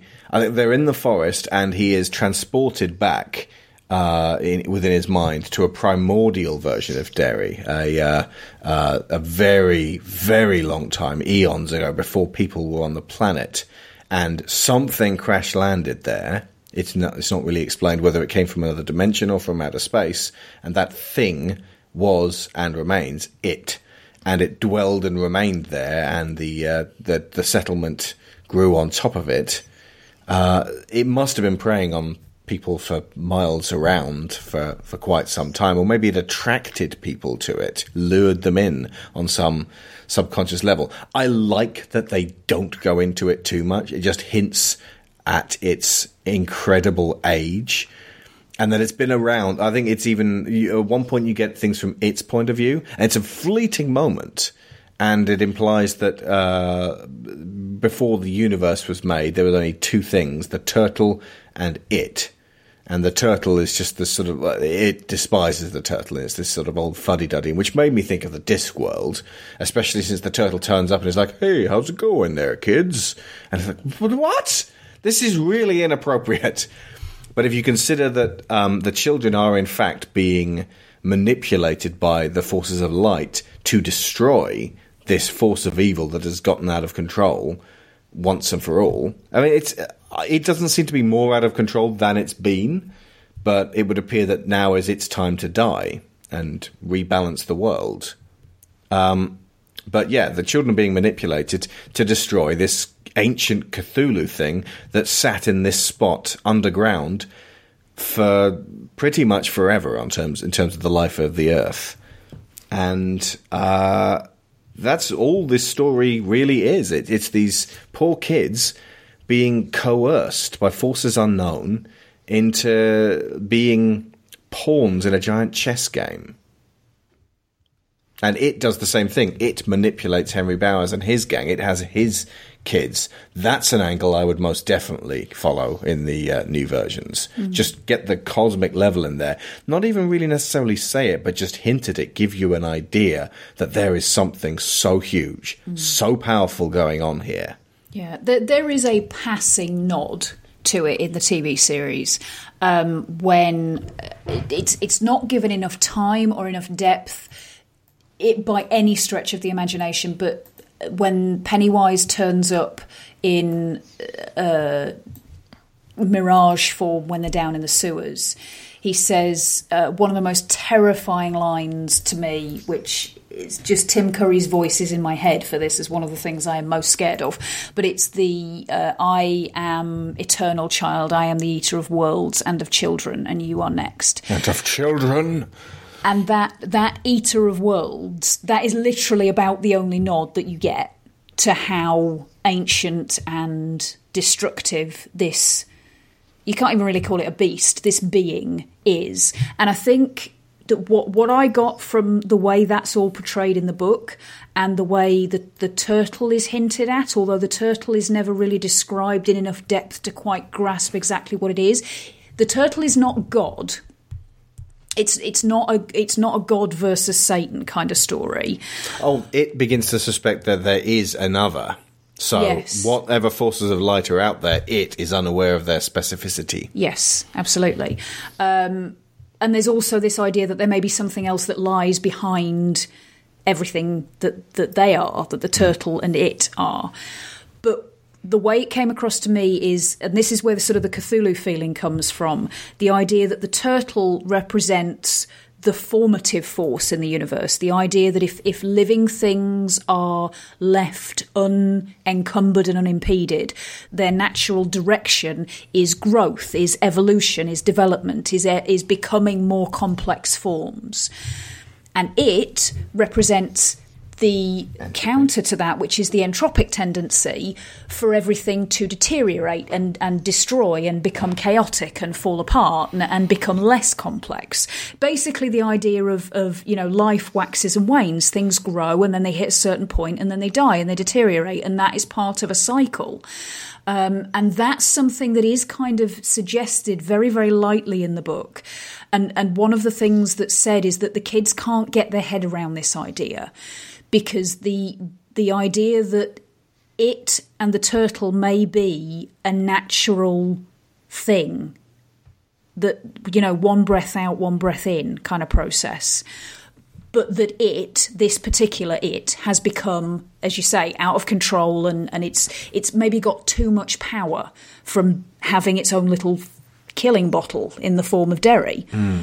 and maybe that's why they have to destroy it because it's supposed to be a natural force death after all and, and deterioration are natural forces if things don't die there's never going to be anything new but it's it's gone too far and i think uh, bill sums it up as all we know about it is it kills kids and that's wrong because sometimes you have to simplify things Yeah, they have to They're too rationalise it. Also, people. his brother Georgie was killed by it, which gives him a very damn good reason to take it down. absolutely But um, uh, this has reminded me of Donnie Darko, at least what Richard Kelly wants Donnie to be to be seen as, as being manipulated. And uh, his mother's reading it at the beginning during the Killing Moon. it's set in the 80s Yep. It's, uh, it's set in 88, so she's, you know, reading this two-year-old copy. There are two endings in the book because it, it conflates them. In the miniseries, you get the ending down in the sewer at the end of Act One. It's a, you know, it's technically a two-act structure, or, or night one if you're going to watch it over two nights. Uh, and this is supposed to come at the end of the book, which it's really frustrating because it's it's uh, it's almost like well why didn't you just make it so that it's just the kids in this first one and then just the adults in the second one like what they're doing with with with the films? Because then when you go back to them as kids in the second part it's like well hang on was this after they dealt with it? Was it dead? Was it not? And it's just so clumsily done that it's it, feels like they they shot their load far too early with with they they wanted a climax at the end of part 1 um, and they obviously, if you've read the book, left a huge controversial chunk out of that final confrontation. And I, I asked Sharon about this last night because I was like, how the fuck are we going to handle this one? Yeah. Um, Sharon, do you want to describe? But no, she's screwing up her face and shaking her head. no, no, no, I'm not. I'm not saying. Okay. I won't. But Right. It's it's really tough. Okay, Right. say it in a clinical fashion and then explain why it's okay with you. Okay is a strong word. Yeah, okay. Okay, well, Right. it's, it's one of your favourite bits from the original book. Yes, or it was It when was I read there. it. Okay. With the eyes of an adult, it is very very different. But Did you go back and reread it when? yes, Yeah, in the, in Yeah. recently. Now, basically, what happens in the, the, the last third of the book intercuts between the children going down into the sewer to tackle it, um, and or I don't even think they go. They don't go in. No, they do go into the sewer. That's it. And then the adults going back into the sewer to deal with it once and for all. They And it- overlap. yeah, they overlap. A lot of the incidents echo. So the you know, and there's and there's this It's not an even balance, Odd- by the way, between kids and adult No. material. It is No, it's about two thirds kids material. One, well, no, no, it's two. It's half kids material, ha uh, one quarter adult material, and a quarter of stories that you don't really need to know about, but they're about stuff that happens in Derry. But the King uses this interesting narrative structure where he'll start he he breaks off mid sentence at the end of sections and then will start the next sentence the next section with what could be the second half of that sentence. So you really get this feeling of it all running together and That's and nice to know. I thought my audiobook was on the blink. No, no, it's it's meant to be like that. it makes more sense when you're reading it. Um, so there's a there's a part in the one of the children's sections where they have effectively dealt with it for now. They've had their final battle. It's been wounded but not killed, and it's disappeared into the darkness, and they are making their way out. and they get lost. And it's dark and it's terrifying, and the magnitude of what they have just done is starting to set in. And they are all shit scared. And basically, they're starting to fall apart. They're really starting to lose their grip, and it begins to occur, particularly to Beverly, that if they don't in some way reconnect and ground themselves, they are not getting out of this. That they will wander around in the dark forever until they die. And she decides that what she is going to do In her 11 year old in wisdom. her 11 year old wisdom, yes, this is the bit that's really difficult to go back to. She decides that the way to reconnect them all as a group is for her to have sex with all of them. you still here, folks? Now, this this particular scene, reading it as a 13-year-old is entirely different to reading it as an adult. Entirely different. Because when you read it as a teenager, when I sorry, I should not speak for other people. When I read it as a teenager, I was more in it than observing it. I, I connected more with the kids and their perspective than I do now as an adult looking at it and going, Jesus, Steve, what the hell were you thinking? I will bet you dollars to pesos this scene is not getting its way as written into the uh, 2017 film. Absolutely. Um, it's it's well, I was going to say it's not even hinted at in the in the miniseries. They they find ways, to have Beverly hug and kiss everyone at different times. yeah. But the the point of the As scene, adults. the point of the scene is it's to do with connection and it's to do with the emotional nature of what they're doing, not the physical nature of it. And it's not done in a way that I interpreted in my teenage mind as particularly it's not it doesn't didn't come across as perverted or voyeuristic or it's all from Beverly's perspective. There is never any doubt that this is her decision her initiation. She has um, to cajole all the boys into it. yeah which, which in a way actually looking back on that is is kind of bad because it's she's she's ultimately the reason that it even occurs to her is because she's been abused and she then. Uh, her father accused her of doing exactly that Yeah. prior to this. Indeed. And it is very uncomfortable looking at how she then kind of justifies it to all of them. Um, so it's it's a really really hard scene to go back to, um, and I I don't. It, it is absolutely right that it should not be present in any modern retelling of the story. There are ways, Not as especially now, that you can get that feeling of the necessity for emotional connection and a way to do it that does not necessitate um, that. it's to put a counterpoint to what Sharon says. When I was young and I read it, I'm not sure I knew what to make of it, and when I read it again, I'm still not entirely sure what to make of it. So I don't think my view is any different to what it was before. It just it seems to come out of nowhere as well. It's not like they were building to this moment. Mm. It's not They like didn't Beverly had been thinking about it and planning it and when's the right time. And it didn't. It's not like because my memories of it were a little bit different in the sense that I seem to th- thought it was done to get rid of it in some way to tackle it, but it's not. It's not really done that way. It's done after they've already fought it, and it just seems to come completely out of nowhere, hmm. just so they can find the way. It's a little bit odd. It's it's actually beautifully written. I think it has to be said. It's hmm. so well written Yeah.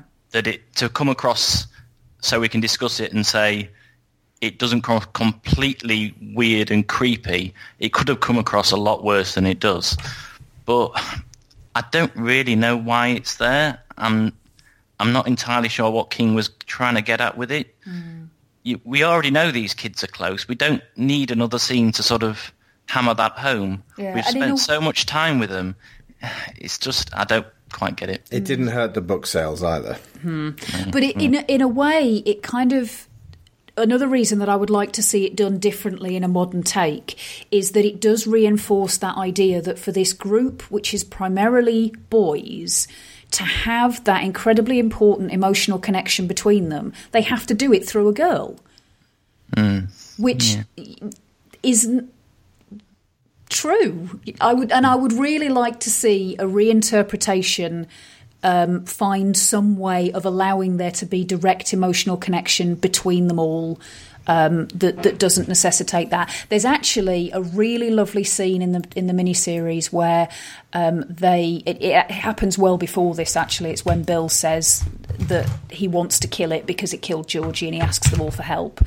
And they all come over to him one by one, and they all put their arms around each other's shoulders so that they're standing in a circle with their heads bowed in towards each other. And there's this wonderful little pattern that you can see. That it's almost like a Celtic knot of all their arms twining around each other. And I think that gets across what that scene was supposed to communicate very simply, very straightforwardly, and without the necessity for felonies to be committed. The only positive, I because I, was thinking about what I was going to say about this scene, and the only positive I could, because I didn't want to just slag it off. I thought Beverly as a character, her abuse from her father, basically part of that is he owns her and owns her sexuality. Yeah. And uh, there is a part of it of her taking that sexuality for herself. Yes, absolutely. But that would have worked better if she was even two years older. yeah. It's in puberty. Eleven. I just it's she's eleven. She's not hit puberty yet. She's not. There's no hint that she's approached puberty unless I'm I'm misremembering. I No, don't. think no, I think you're, there's you're any right. It's, I mean, girls do mature a little bit faster than boys generally, but 11 is still pretty young to be kind of even on the. I mean, thinking about this kind of thing, speaking as a girl who has been 11, yes, absolutely, but actually being on the cusp of engaging in anything like that. Um, for the most part, I, I, it, it doesn't feel um, quite right reading it back. Although, as I said, reading it as a teenager, it it connected completely. Well, completely. It it connected mostly. Um,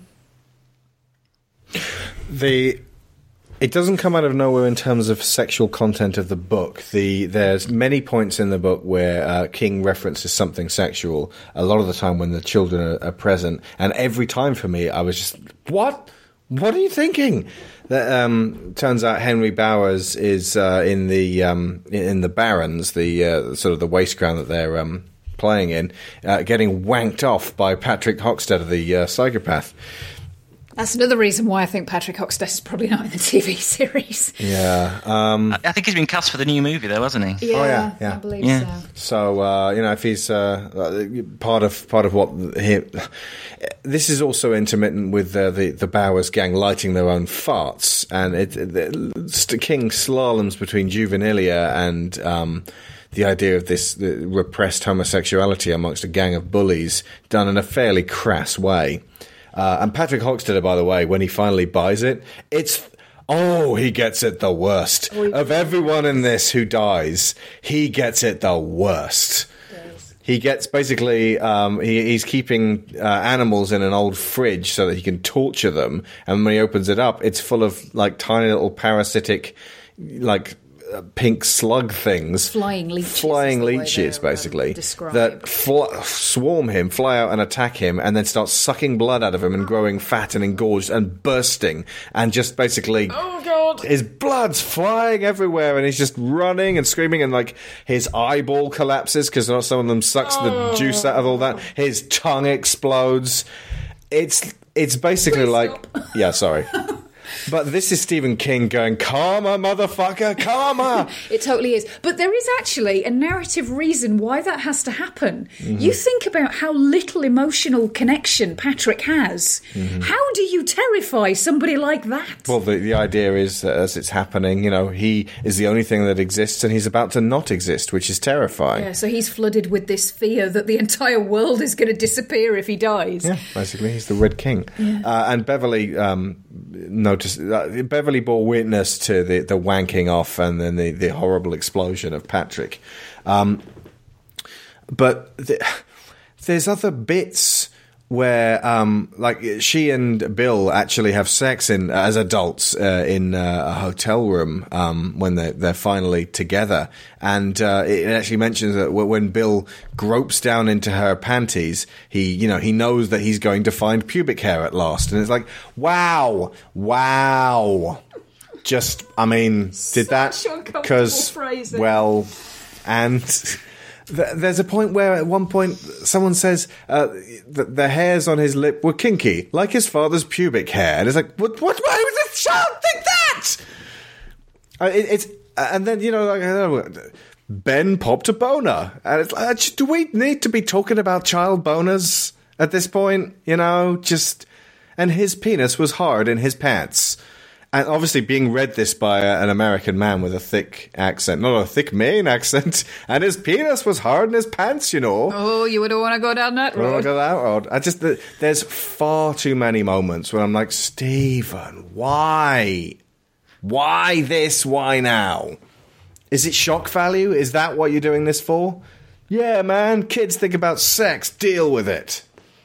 I've read too much Stephen King, all that stuff. Just it's just like it's part for the course. It just- No, just- that's it very true. I was thinking me. something Well, similar actually. The It's- pubes Plus- wash over you. It's not. I don't think it's really for shock value because it just becomes the norm so quickly when you're reading Stephen King Mm. stuff. Right, even I'm, a- the, I'm the like, end. like Sharon. I'm a fan of the um, Song of Ice and Fire series, and he's still better at writing sex scenes than George R. R. Martin.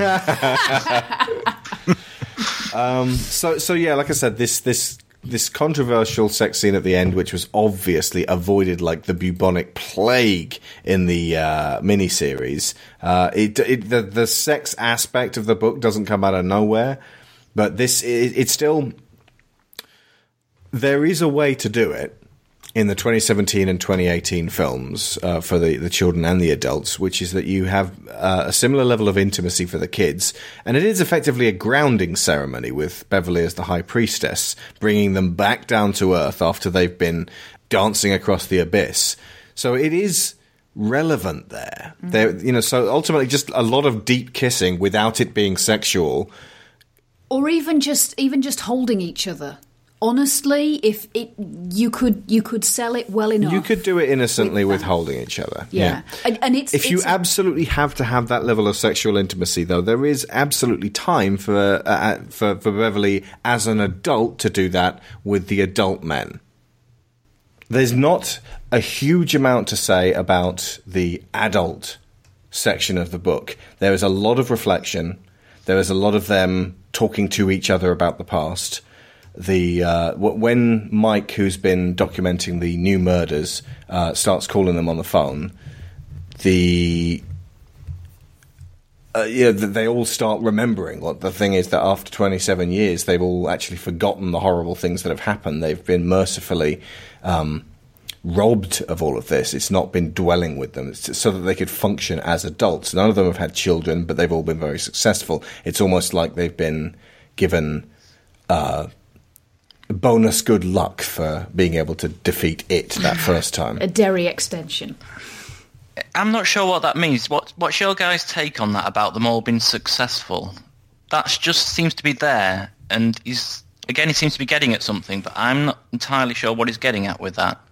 They're all successful, but what's that got to do with anything? Is there a reason for that? It would stand to reason that if the, the forces of light manipulated them into doing that, that they would know that the thing, it was not dead and that they were going to have to bring them back at some point. So might as well keep them safe. And in the meantime, if any of them really fall on hard times, that's going to break up the circle. If one of them, for example, becomes a drug addict and overdoses. can't or or can't come back because they can't afford it. Yeah. Um, I mean, I I kind of always interpreted it as the idea that they are still of Derry until it is finally defeated. They're basically they've they've moved away, but they've been let away on really really long leads, hmm. and they're still affected by this thing that keeps that maintains Derry's success. Oh man, how do you ah. measure success? Most people in Derry just run general stores and Yeah, well, libraries no, and but stuff. It's not like they're not movie stars. No, but the the town is is generally speaking economically successful. But no, you're right. I mean, it still has a poor They could- end. Henry Bowers' father lives right on the breadline. He's absolutely poverty stricken. He he lives smack bang in the middle of Derry, whereas the losers gang go out all across the US and are extremely successful businessmen. They could end up running a, a relatively successful hardware store or something. It's they uh, they actually have measurably successful within the context of the 80s Yeah. as people who don't live in a small town. You know, uh, Beverly has a uh, clothing business. Um, Bill is a, as with a lot of Stephen King characters, Bill is a writer horror of writer. mo- books. and it's also got a brilliant ponytail as well. Yeah. Yes, he has. Sharp ponytail in the in the uh, the, the um, mini series. Mm. Uh, Richie is a comedian, despite the fact that the the guy playing him is not the least bit funny. really and isn't. He looks exactly. If you asked me, if you ask a room full of a hundred people to draw a paedophile, there would be many many things that that paedophile had in common with this guy playing Richie Tozier. He's sort of tall and, and, and with watery eyes and sort of gingery hair and a sort of a ratty little moustache that really pulls it off, and the way he dresses and the way he sort of leers. Um, but the like, I was Billy Crystal is exactly the right age for Richie Tozier. So at least uh, back back in those days for 1990, that you, you get a guy who's actually genuinely funny, and people go, "Oh, I recognise that guy," but instead they get this, this guy I can't even name, and uh, that was an oversight. I personally think they spent everything they had on John Ritter and Richard Thomas. well, um, Stephen King insisted on John Ritter. He Really? really, really wanted Oh, R- John. Ritter to play, uh, uh, um, specifically Ben, though. Yeah. You know, that's that, it, like listening to it did not immediately strike me as that this has got to be John Ritter, but uh, you know, King was clearly a fan. Um, Well, it's a shame Seth Green wasn't given more to do as Richie because he seemed that seemed because I didn't really know he was in it and his name popped up and I thought, oh, that must be Richie Tozier because he just seemed to fit, but he wasn't really given much to do. I don't he's a think fuck ton funnier than the adult Richie. exactly. I do wonder though if that scene where the werewolf comes after him um, tied in with the fact that he went on to be a werewolf in Buffy. Buffy, yeah. Oh, you don't want to go down that road. They got teen wolves down that road. Bit him on the way. A lot of the kids in the 50s, their fears are informed upon by the movies at the time. So you got the Mummy, the Gill Man, and the Teenage Werewolf all turn up uh, in in Derry uh, and to terrify various kids. The Gill Man, the, from the Black Lagoon, straight up fucking decapitates a kid. And then feeds on him. It, it, that's going to be difficult to do. Like for a start, they won't do that in the '80s version because um, their, their monsters are different. Hmm. It would be cool to get the alien in there. Seriously, the Oh kids. my god, yes. Yeah, if it turns up and it's a friggin' xenomorph, that makes sense. There's going to be right. There's going to be a that's the teenage xenomorph, werewolf of the eighties. Freddy Krueger. Yeah. There's going to be Michael Myers. Yeah, get yeah, get some Jason on your ass. Yeah. So it's basically that's what kids were afraid of in the 80s. Todd McFarlane's movie Hmm. monster series. And uh, frankly, he should also dress as Jack Nicholson's Joker.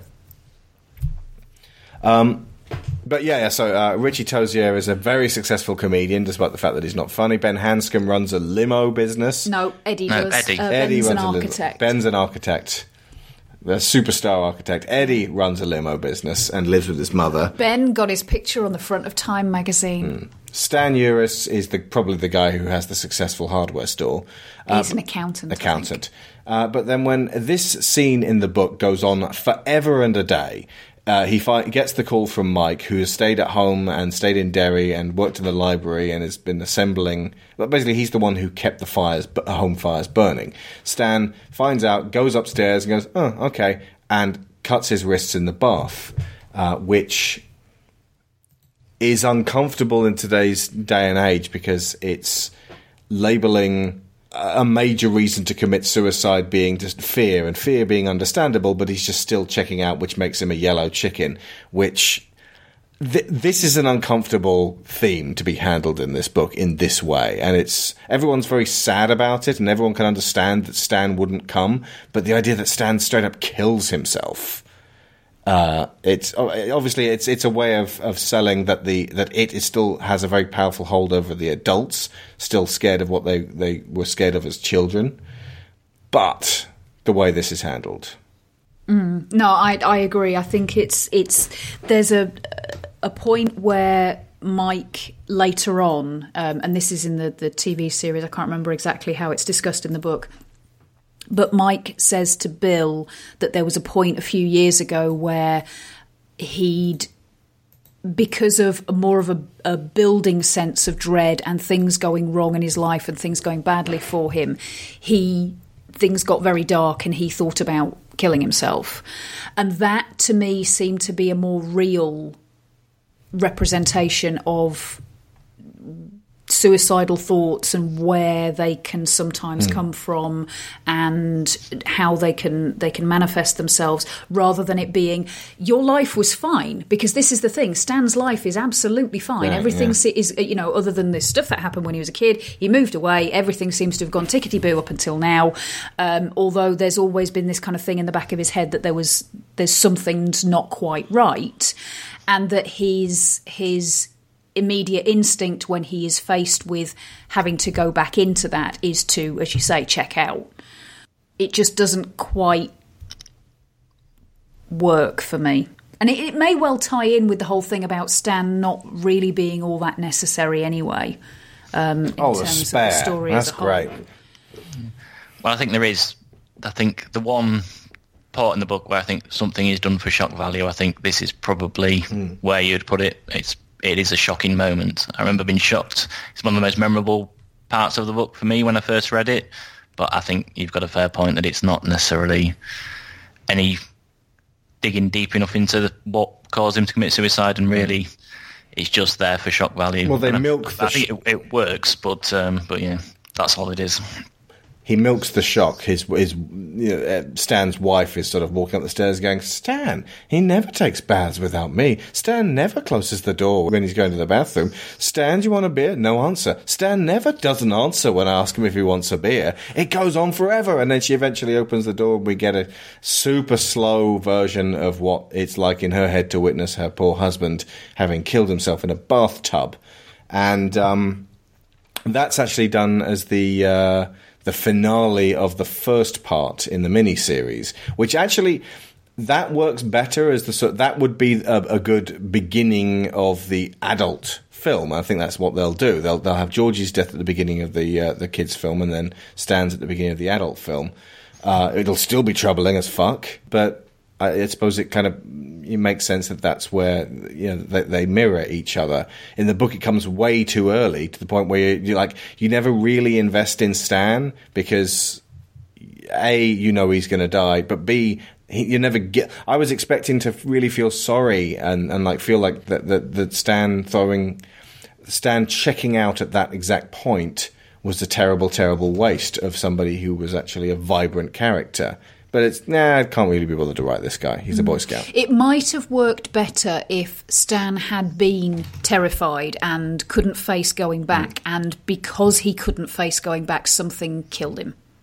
Maybe. Or I, I, I think it would have worked better with fewer characters and one have one person genuinely consider suicide mm. as a genuine idea, but not do it ultimately keeping it in the background as that is always an option. Mm. I need to have that there for my level of control so that I can get through this. Yeah. That would have been a mature look at suicide because ultimately suicide for a lot of people is something you have to live with as a very real possibility rather than just something that just happens because you're depressed.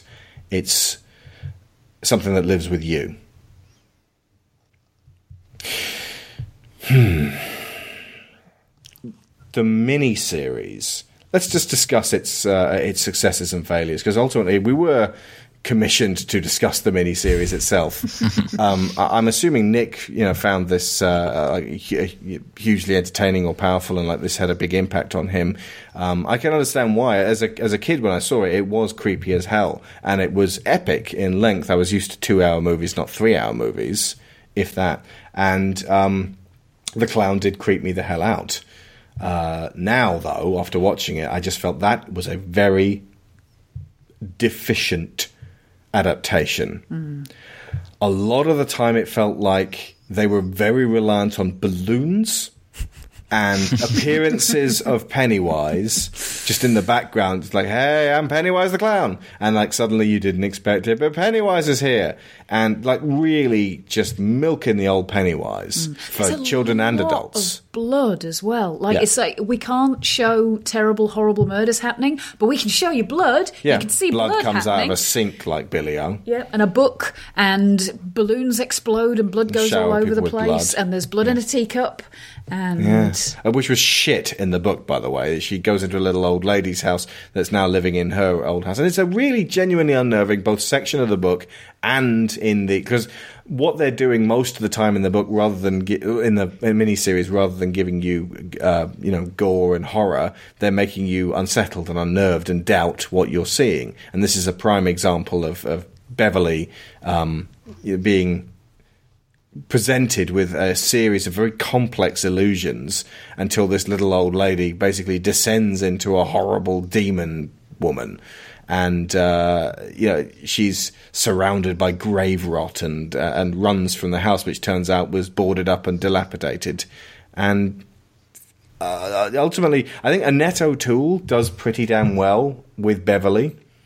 She is pretty good. I, I liked her performance as Beverly. I think she got some shocking script to deal with um, from time to time, um, but generally speaking, I thought she did very well. There's a, a particular moment in the scene where she's leaving t- Tom, her husband, um, and it's nowhere near as as violent as it ends up being in the book. Um, where in a very very satisfying moment she smacks him in the balls with a belt. Oh yeah. oh, and Tom pursues her in the book. Yeah. He just keeps going. He he horribly abuses and mistreats a friend of hers just to get information on her. Chases her, gets on the air, goes to the airport, flies to Derry, tracks her down, stays at a hotel, turns up in the sewers at this climax at the end, and then dies. Yeah. It's like what? What the? What, what's the point of all that? That was the guy from the Shining film, wasn't it? Who travelled, come back, and then just got stabbed. Oh, killed with an axe. Yeah. Except for the fact that, like, he was a, he like that's almost a sort of a, a false hope. Like, you know, you know, you, you've been told that this that sort of kindly old wizard in The Shining is there to help you, and in the book, of course, he did. But Kubrick's like, uh, nah, let's just fucking kill him, and then so it becomes this false hope, then dispatched so that you've got a horrible body count for the film, as opposed to uh, only Jack dies. Uh, um, but um, Incidentally, the um, that character Dick O'Halloran, I think, Yeah, he does turn in up it. it, yep. It's yeah, He's so in the black spot. I Yeah. did not notice that until uh, uh, Sharon mentioned that, that you know that they queued up the name. I was like, that was him. He got out of a burning building because he was having all kinds of shinings. exactly. Yeah. So uh, I liked that. Yeah. So yeah, no. Rather than it, it being a false hope that then gets snatched away because you just assume that he's going to save the day and then he doesn't. It's the other way around. It's a false threat, which like, oh my god, this is going to be terrible. It's like, oh no, he wasn't that much of a threat at all. Really, mm. even Henry Bowers, like when he knocks on Mike's door, it just seems to be a way to, to remove Mike from the scene, but not actually kill him. He stabs Mike because you know fulfilling his lifelong dream to kill a black person, but uh, doesn't manage to kill him, and then in the wrestling stabs himself and dies. So, uh, Henry Bowers um, was committed to an insane asylum, and basically after following the kids down and seeing into the death lights of uh, of it when it confronts them. deadlights. the deadlights. Sorry. They make a big deal about the deadlight.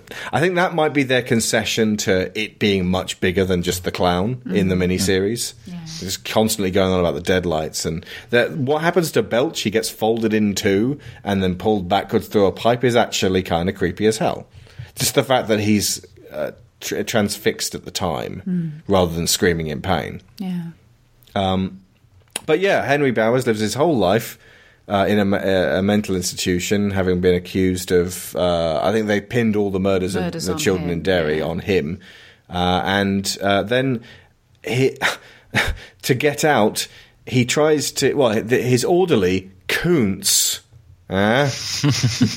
Fans of Dean Koontz would go, "What? How have you made this this horrible orderly Dean Koontz?" Um, turns up, he's about to hit Henry with a roll of quarters, and then the clown steps out and hilariously turns into a Doberman, who then jumps on the orderly, and you get this wonderful kind of no moment as the camera goes backwards over him. It's I mean, you know, it's it's less hilarious than you'd imagine a Doberman wearing a clown costume. Like literally a dog who's been coaxed into a clown costume for a few seconds before it jumps free.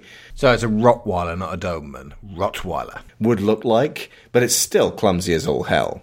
there's sometimes in the book where they're like, you know, if you can't actually adapt this exactly, you might want to change some things or just not put it in at all. Hmm.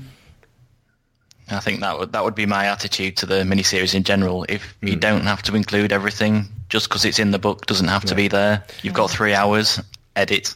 And there's mm. s- yeah, there's super reliance on balloons turning up like that. The, the adults are sort of wandering around, and then they turn around slowly, and there's a yellow balloon there, and the echoing sound of laughter. The fortune cookies when they go, they all meet at a Chinese restaurant. Beverly faints immediately, and.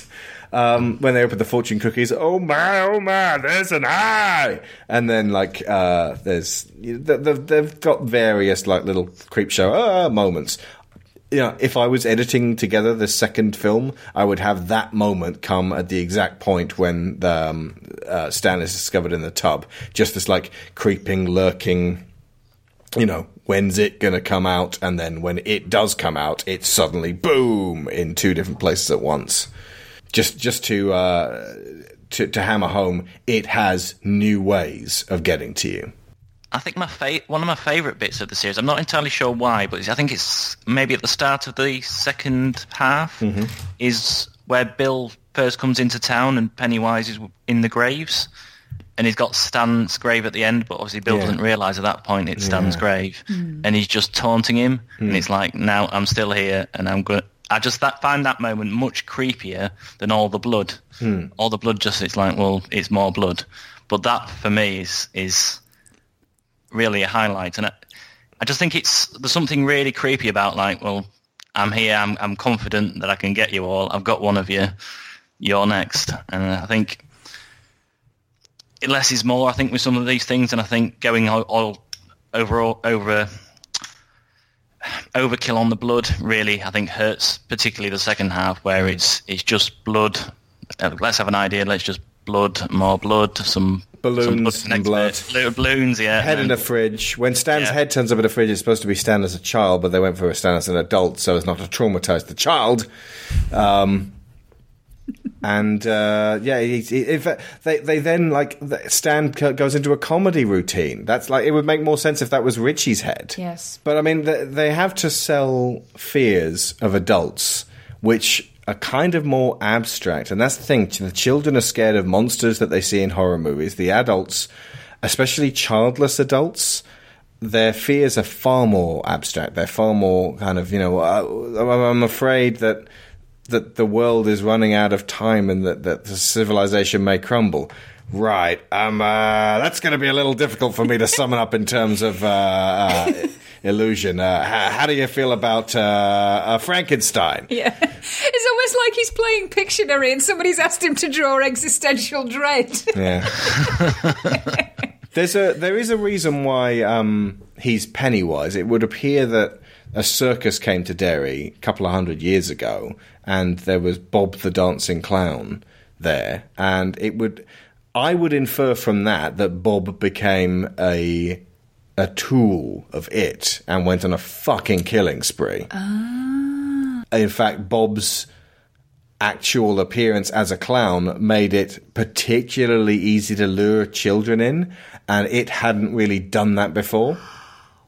That's a really interesting take.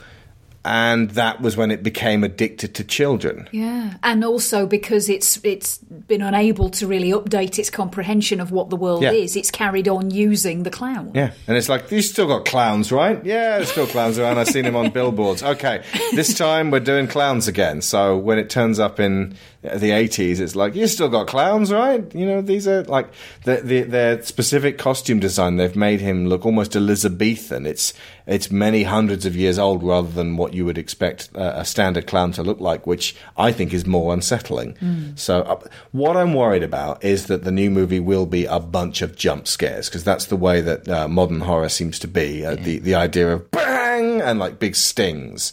So we're going to get am sting after Pennywise sting. is too scary. So they make, if they make Pennywise too scary, Hmm. eh, it's, it's just not going to work, is it? Because he needs to be luring kids in, and if he's just scary clown, it's You'd be like, well, work, is it? why are you kids coming going anywhere near that thing?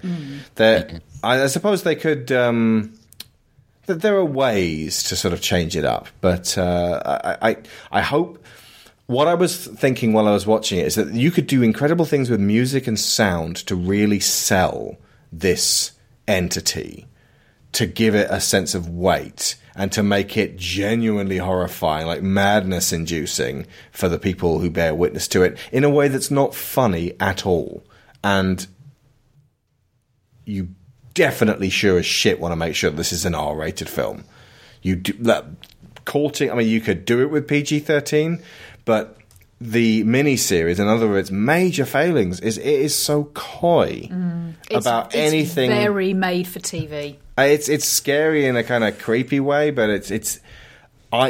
What do you think of actual the Pennywise in this, Alan?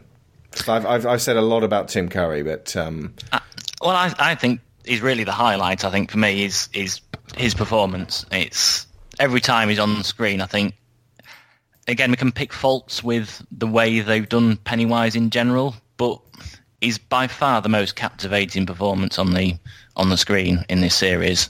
It's difficult to imagine if a lesser performance was there, if it wasn't so captivating.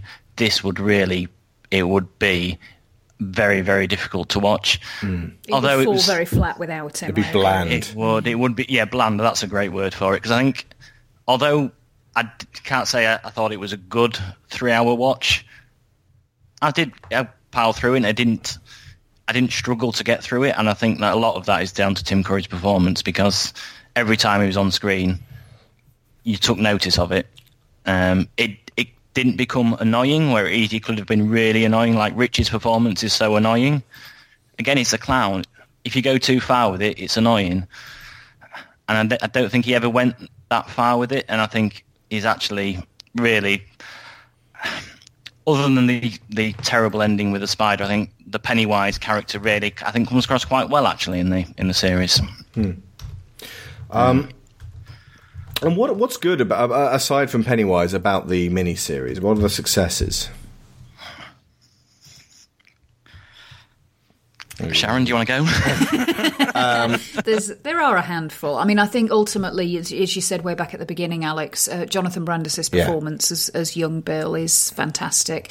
Emily Perkins doesn't do badly as as young Bev. Yeah, the kids themselves together as a unit are, Um, yeah. Mm-hmm. are, are lovable. You want them to succeed. Absolutely, um, and um, you know Annette O'Toole's performance is is great, and uh, there are these these little moments that really work.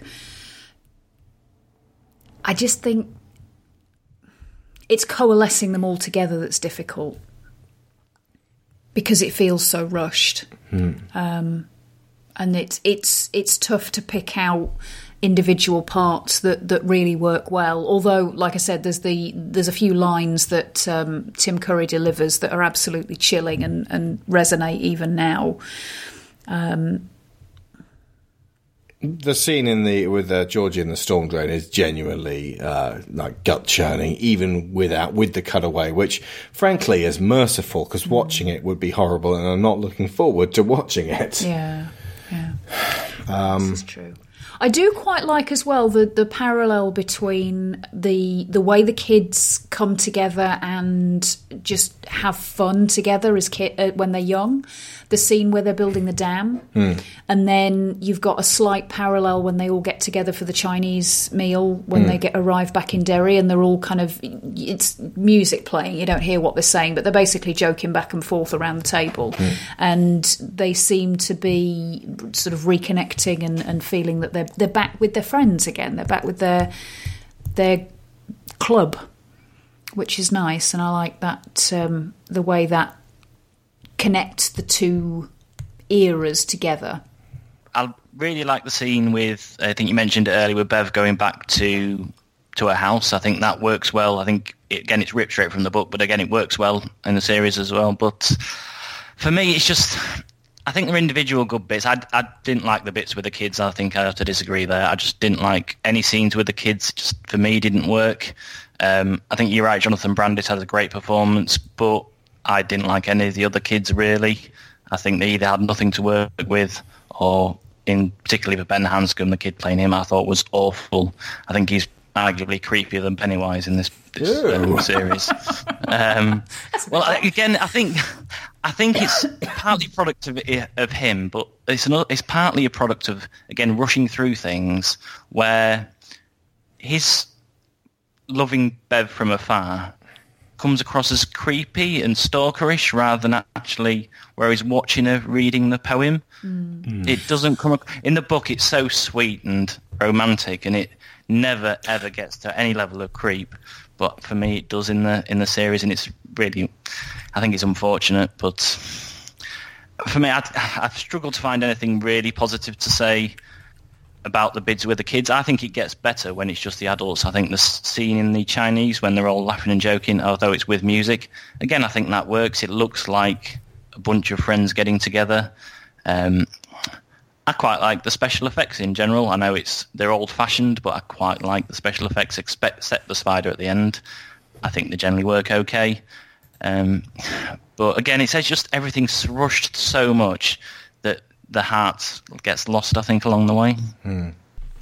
As Alan said earlier, the scenes of domestic violence are far more horrifying than anything supernatural because they feel far less simple to escape from. Beverly's life is wound around that of her father and later Tom, and she can't separate her love for them from everything terrible that they do. Even more gut wrenchingly upsetting, though, is the case of a young boy whose father beats him and regularly injures him, his wounds and breakages noted by his school teachers. The lowest point for me comes when this man beats his child to death for spilling paint in the garage, ignoring his cries of, I love you, Daddy, please stop. This scenario goes beyond a nightmare for me and taps into a deeply rooted, white hot rage I hold for those that abuse and destroy the helpless, especially children. This is the darkest aspect of man, and it doesn't take a demonic force to bring it out of him.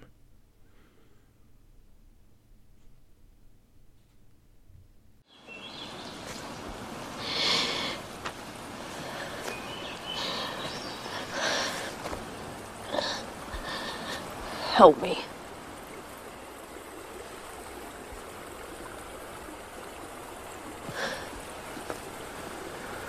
You killed my brother George, you bastard! Let's see you now. Let's see you now. It's scared of us, you know? I can feel that. I, I swear to God I can. I...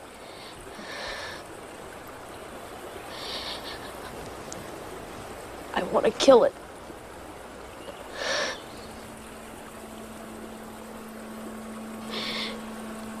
Help me.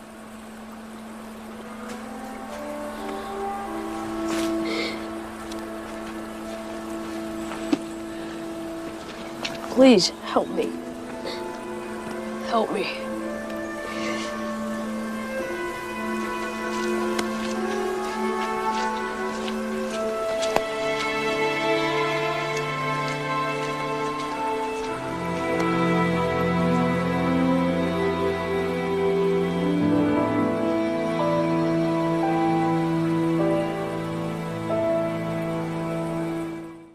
There's one major thing that's missing, and that's a monologue. I think that by and large, films are, and in the case of TV as well, afraid to add a, a narrator to proceedings because pe- people will become disengaged. Uh, as far as I'm concerned, a narrator for a novel like this and an adaptation like this is downright essential. Uh, there are plenty of films with a narrator which is uh, definitely improved by it. A Christmas Story, Fight Club, um, Shawshank Redemption. Shawshank Redemption, Clockwork Orange. Uh, they they are they benefit from that God voice and that level of connection with a person. Uh, this film could have had a bunch of narrators, frankly. Well, the, the, guy who plays Mike Hanlon could have easily narrated it because he's got a easily, yeah. he's got a great great voice. So mm again, he would have fit perfectly as a narrator because he, he, to a certain extent, narrates the book. Yeah, with giving you the history uh, of Derry and why these kids are uh, significant. Just and and you would be able to sell things that the kids would not with an adult voice, saying, you know, finally together as seven, Bill Denbrough felt and all of them felt something significant had occurred after the the apocalyptic rock fight, which in the miniseries not nearly as apocalyptic as we may have led you to believe. Um, is you know when they're finally seven, that's a huge moment, and it's like frankly, you need like a, a, a wind to rush across them as suddenly these pieces are all in place, and it's not given that level of significance. But with narration, you can add perspective from adulthood to that. I think you're right. That absence of internal thought process is a, a major part of why the characters are not sold anywhere near as as uh, comprehensively as they are in the book. Yeah, that's why I said multiple narrators because ultimately um, you could have an uh, an older Ben narrating how he was feeling at that point to make him seem less of a creep. You know? Yeah, absolutely. Uh, very little narration for Stanley, of course, um, Yeah, yeah. but it's not required. I think the other thing as well is that the, the difference in the pacing, the way that the book is arranged in terms of chronology, and the way that the, the TV series is, you don't really get the feeling in the in the sh- in the show of them remembering it as they're going along. Whereas in the book, I think that does come across that they go into this with no real memory of what happened, and as they learn, the reader learns. So you do get that feeling of it, it building to a crescendo. We haven't even mentioned Deirdre, uh, Bill Denbrough. Audra. She's Audra. That's how important she is. Bill Denbrough, in his um, you know his writing career, has uh, hooked up with a Hollywood starlet, played by the girl who played um, Juliet in the Zeffirelli version. Olivia Hussey. Olivia Hussey, and uh, she is, you know, he, he talks on the phone to Mike and then comes back and goes, I had a brother, and he was murdered when I was a, a kid. I never mentioned him before because I'd forgotten, basically. And um, she goes, Oh, okay. And he goes, "Well, I'm going to Derry. Bye. And she goes, "What? you can't go to Bye. And then she pursues him. And uh, ends up getting caught by it round about the time that Tom, this evil, vile, wife beating maniac turns up, and um, she gets lured into its pit, and uh, he, you know, he terrifies her so much, but she stares into the deadlights that her mind is gone by the end. And there's a sequence uh, earlier on referenced uh, several times in the book and uh, a a couple of times in the um, uh, miniseries where uh, Bill, after acquiring a giant bike named Silver, you know, Hi-Ho Silver, away, the steed of the Lone Ranger, um, uh, outraces the devil uh, in that um, it is chasing them, and wisely, you don't see what it is. You just see from the perspective of whoever's riding on the back. I think it was, was it Georgie in the book, and then Stan. It's it's Richie in the book. It's Stan in the TV series. Right. Um, and then at the end, after they've beaten it, and uh, Deirdre is still Audra. Audra is still whatever is, is still catatonic. He does that, and uh, in the book, she it mentions that he has a playful boner, which she squeezes because Stephen King can't resist talking about boners at inappropriate times. Um, but uh, you know that snaps her out of her catatonia, and uh, that's that's the happy ending. Um, uh, while I was listening to a sequence about silver, I walked to the shop to buy some um, bread, and guy on a fucking collapsible silver bicycle of a kind I haven't seen for decades cycles past me. I nearly scream my tits off. The question, though, for you, Alex, did you have a boner? That's the question. I did, but only because of the, the, the sudden relevance to what I was reading. And I nearly chased him to tell him that it was a playful boner and he should take note of it. Um, anyway. But, but basically, it was one of those. It, it was silver, and it was the kind with the sort of the, the wheels that fold in. Obviously, it's not the kind that he's got there, which is a sort of an ancient um, one with a big old seat. But uh, it just odd things, you know. Things like not wanting to leave my daughter on her own while I listen to it. You know, just uh, um, it is an unsettling book to read and to listen to. It's not flawless. There Oh, are elements of it that are dated. It, it's very long-winded. It could be trimmed down by half and be a really much tighter story. Mm. It's it feels like a sprawling epic. It's the Gone with the Wind of um, Lovecraftian I, horrors. I have heard many, many jokes about the fact that because it is so thick, it had to be printed on incredibly thin. Thin paper, paper. just to be able to make the paperback edition liftable. Hmm. Um, and as a result, it's kind of it's almost like toilet paper. It's so Yeah. so fine. So the you know the people, the amount of people in 1986 who were found battered, and it turned out that the murder weapon was a copy of it. So, nice one, Steve. That's So why given he started- Stephen King this idea for his next book, I think. Yeah, that's why he started doing short stories after that because you know he, he had to save people the, the giving them murder weapons.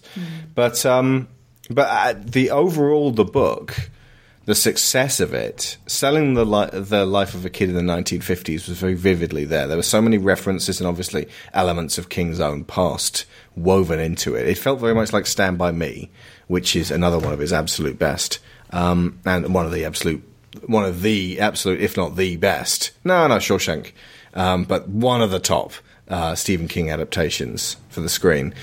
Um, it had that, but what really struck me when I was finishing up, and then what's almost entirely absent from the miniseries, is the melancholy ending. That once they've beaten it and they start to forget again, Eddie is horribly killed in front of them and they leave his body down in the sewer. That's something they they either correct or address in the uh, miniseries by bringing him back up again. Uh, it just it felt wrong leaving him down there, almost as though you know if they forget him, everyone else is going to forget him, and then his heroism will go unsung. But that's ultimately the the case, and um, Mike is is laid up in hospital at this point. Stan's killed himself, so it really ends on um, Bill and Ben. And by the way, Steve, have you ever heard of the Flower Pot Men? and Beverly and uh, Richie crawling out of the sewer and kind of going, "Well, that's that." And you know, it flashes back to the um, when they were kids and made a blood pact to not forget this and to you know be able to come back if and and thus that's kind of like a, the magic was sealed at that point and it was I believe Stan who kind of initiated that. So it's kind of like he then his shedding of blood is, is what precipitates the um, their return. And the actual way they beat it is is almost irrelevant. They, it's it's all to do with silver. They get the idea in their heads that silver bullets kill werewolves, so silver kills evil. So they in the book they melt down silver dollars into slugs, which Beverly fires out of her catapult. In the TV movie, it's like, hey, my mom's silver earrings, so we can kind of bypass that whole melting down thing. But really, it's it's it's irrelevant. It's their deciding to kill it and their unflagging resolve that ultimately dooms it. And Beverly ends up with Ben, the boy who's loved her from afar for so long. Then after that, it's not just that they're forgetting. What really hit me was that Mike has been writing it down, and when he calls them, they forget who he is and he forgets them, and they have to sort of qualify things, and they're all forgetting. But his notes start to fade as well. I think the the rational part of me was like, just write it down, tattoo it on your body, memento this shit, make sure you don't forget. But the idea that the writing itself would be unreliable scared me. But at the same time, it had kind of a poignancy to it. Like this was, it's meant to be something that's forgotten. It's too horrible to live with your whole life and that that was a really powerful ending for me. And I ended up, you know, I, I was I was engaged with the book the whole way through, but then I ended up, you know, finishing off feeling really like Lord of the Rings melancholy at the end, kind of the, the you know the, the, the end of all things, and I was really impressed.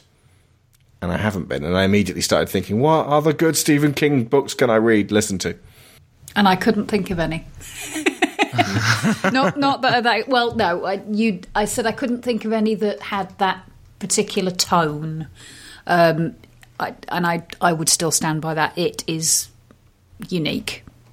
Well, it's not. It's unique to Stephen King, but it's been emulated time and again since then. With what, Stranger Oh, yeah. Things, Super Eight, even the the Goonies is afterwards. So I'll just double check. I never really got that from the Goonies. Monster Squad. Huh. um, but then I think I I lost out a lot by not watching the Goonies when I was a kid. 85, so it's actually a year beforehand.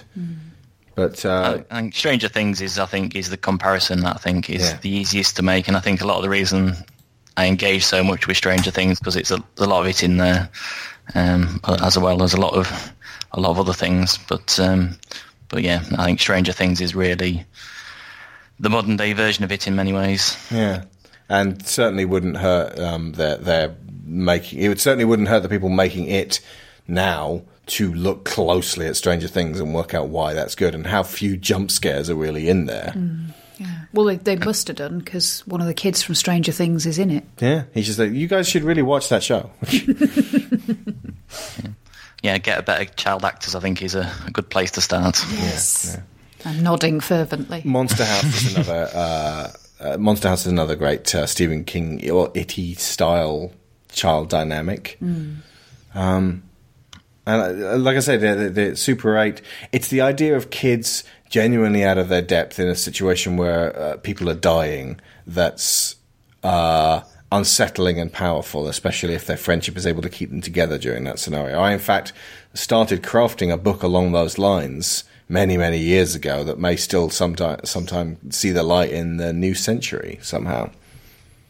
I've, I've just realised the most obvious Stephen King book comparison to it that you may not like is um, Dreamcatcher. Oh my god! It, in structure, it is very, very similar to it. It's probably the clo- the. Have you? I know you've seen the film. Seen the fucking film. Awful. I've read the book. And- Sharon's read I the think- book with the butt slugs. Yeah, it, it, I think honestly, the similarities to the structure of it is one of the things that really pissed me off about. Well, it's him trying to recapture He's- his yeah, grades. exactly, And sort of like, let's put a bit of shining in here, clickety clack. I, I don't. In Dreamcatcher, it's not a, not a great book, but I, I did enjoy the bits with the kids. I think that's where again that the strength of that book is. But yeah, uh, it's not really anywhere near the, the standard of it. Also, the kids uh, that weren't really dealing with something so huge and malevolent. If, if they, in fact, it's, it's really just sort of a uh, uh, a prologue to them dealing with huge shit as uh, well, huge man-eating shit as as adults, and two of them get killed immediately once that happens. So it dispenses with that idea Whole anyway. group dynamic. Yeah. You know, you can't kill two of your cast at the beginning, and there's only four of them. Don't they end up up against somebody called Mister Grey? Yeah. Yeah, I think so. That's that's Pennywise's surname. Your theory was um, that uh, a lot of uh, things that Stephen King writes, obviously, because he's got that combined universe. He's Yeah. got Castle Rock, this integer town where, where all of these things uh, crisscross. He's got the uh, Dark Tower, which is referenced in it, and uh, the the idea of all of these. Like you know, this vast universe, and, and you don't have to read all of his books in a specific order. Um, and I'd, I'd recommend reading Dark Tower in an order, though. I don't Oh yeah, I've read the first one. um, but the uh, but your theory was that um, all of the horrible occurrences are actually tentacles of it. That you know it's spread around the planet and and has like Well, so it- in the not shining even the planet, just Maine. Yeah, Everything bad seems to happen in Maine. But in yeah, the shining, that hotel is sort of sitting on a similar kind of ma- cosmic malevolence. Yeah. Basically, I just think there is there is a possible interpretation that when it arrived all those eons ago, it created a set of fault lines of horribleness. And that, as you say, the the other occurrences in Castle Rock and all the other um, places that um, that King refers to could be seen as extensions of that idea, because the, the, this idea of there being this dark pulsing thing at the heart of everything that Corrupts, corrupts and creates bad And situations. Um, puppeteers. Yeah, it just it. I mean, I, I realise there are massive flaws in the argument, and if I actually sat down with all the books and picked them apart, there would be Especially much. to- since apparently it ended in 86, which means that uh, anything that happened afterwards would, technically doesn't count. would be a vestigial remnant that's not attached to the mothership. yeah, Well, I, possibly can I just read you something I've written in my notes? I wrote about Derry. There's a darkness underlying everything, which is what you just said. Mm. And my next line is Trump. I'm not sure. Don't They know what that missed an egg. Was he born in Derry? Do you think? Oh, yeah. yeah. He's very successful. Huge success. I have great success with Cthulhu. They love me.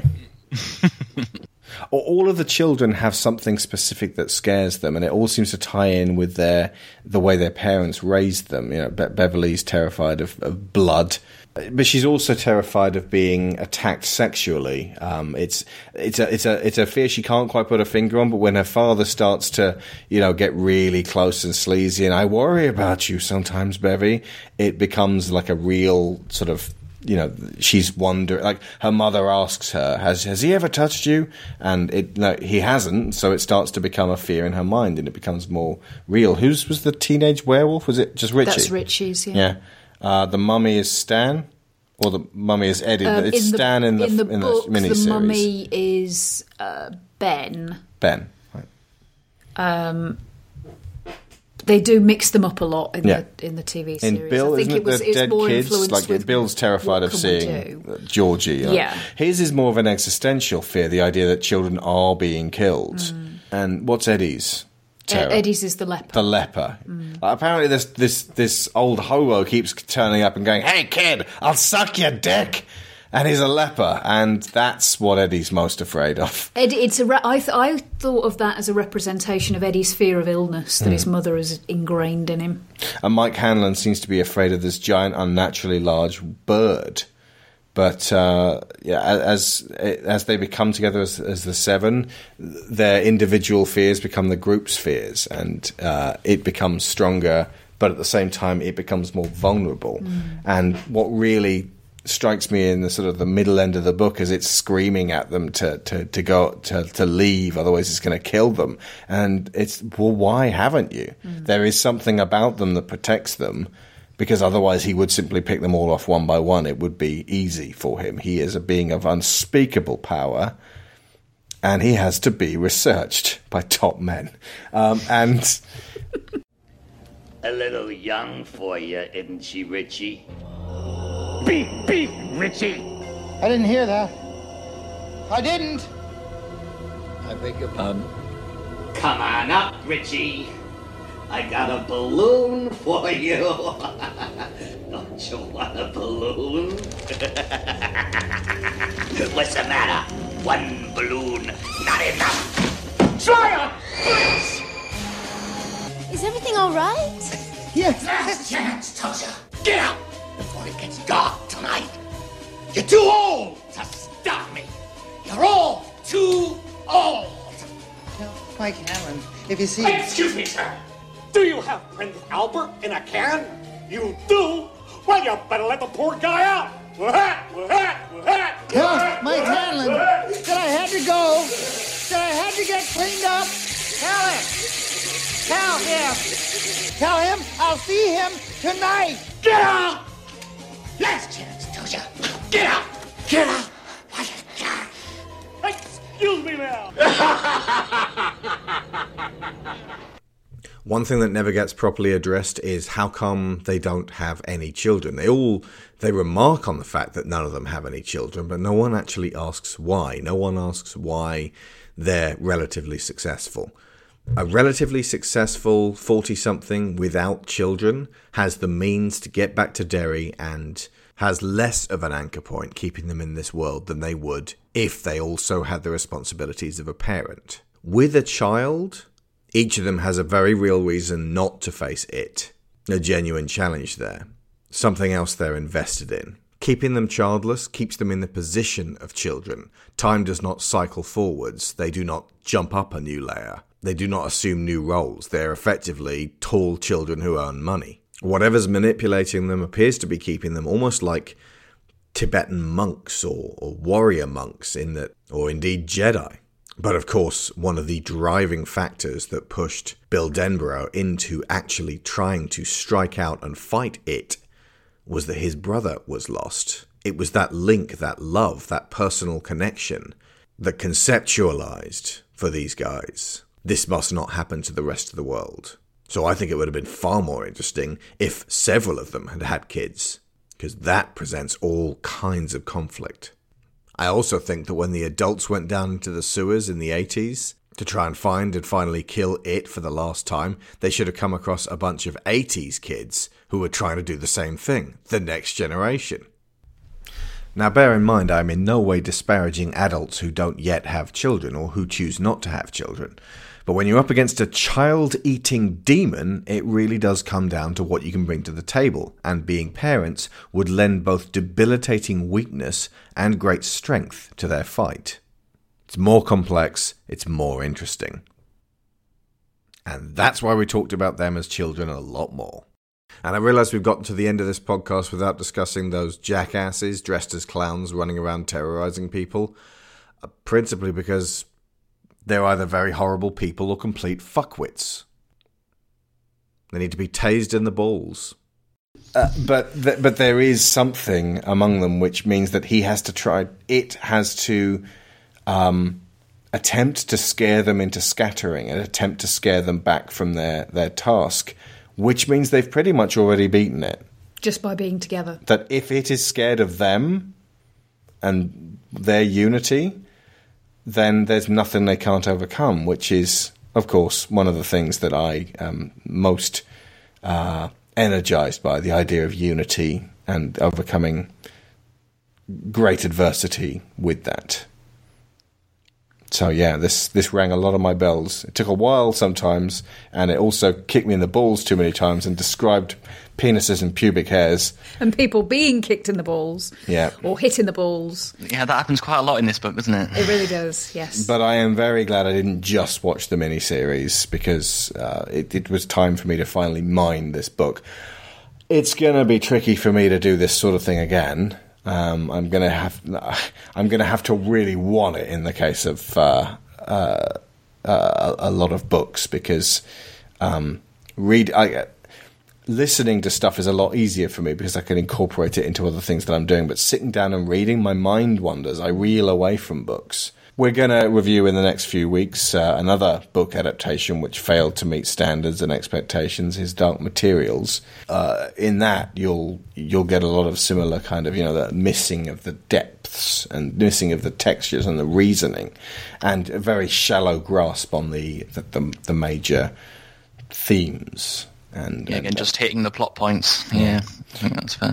but uh, but I am very glad I delved this hard into it, and I can see why it's been part of your building blocks, Sharon. Yeah, a very important part. So Yeah. thank you very Um, much. I appreciate your efforts on it. That's okay. And uh, thank you, Nick, for sponsoring us on this show. And if you folks want to sponsor us for something else, get in touch. Talk Not to the us. stand. Not the stand. Get in touch. talk to us, and uh, we will try our best to see what we can uh, rustle up. Um, and uh, yeah, we, we won't promise anything you know, that we will do everything without uh, consideration. But um, you know, we, we we've talked it through with everyone who sponsored us so far, and they've been very happy with the results. So uh, there's a whole bunch of them coming in early January. We recorded a whole bunch recently, which there isn't time to cram in before Christmas, but they will be coming out. Uh, meantime, thank you, Alan, for coming on this show and talking to us about it. Thank you very much for joining us, Alex. It's been an absolute pleasure. I've listened to you for a long time, and I think you do amazing work. So it's so nice to be on. And um, um, I just want everybody to know that Alex does amazing work. So he really needs supporting. Thank you very And much. And Sharon as well, of course. Obviously, sorry, Thank I just you. said Alex, Alex and Sharon. sorry, that was very rude of me. it Alex wasn't at all. Sharon. No, no, it's no, fine. that's that's fine. Thank you. Fine. Thank you, Alan. Okay, folks. Uh, so we will be back for the uh, fourth part of our spooktacular, um, talking about a movie series which isn't actually a million miles away from this in terms of.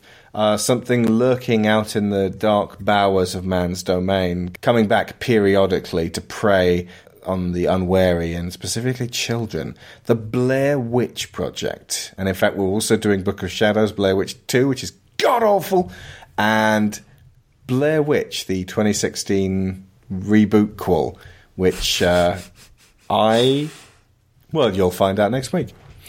Okay, so that is all from us this time. I have been Alex Shaw, I've been Sharon Shaw. and school's out.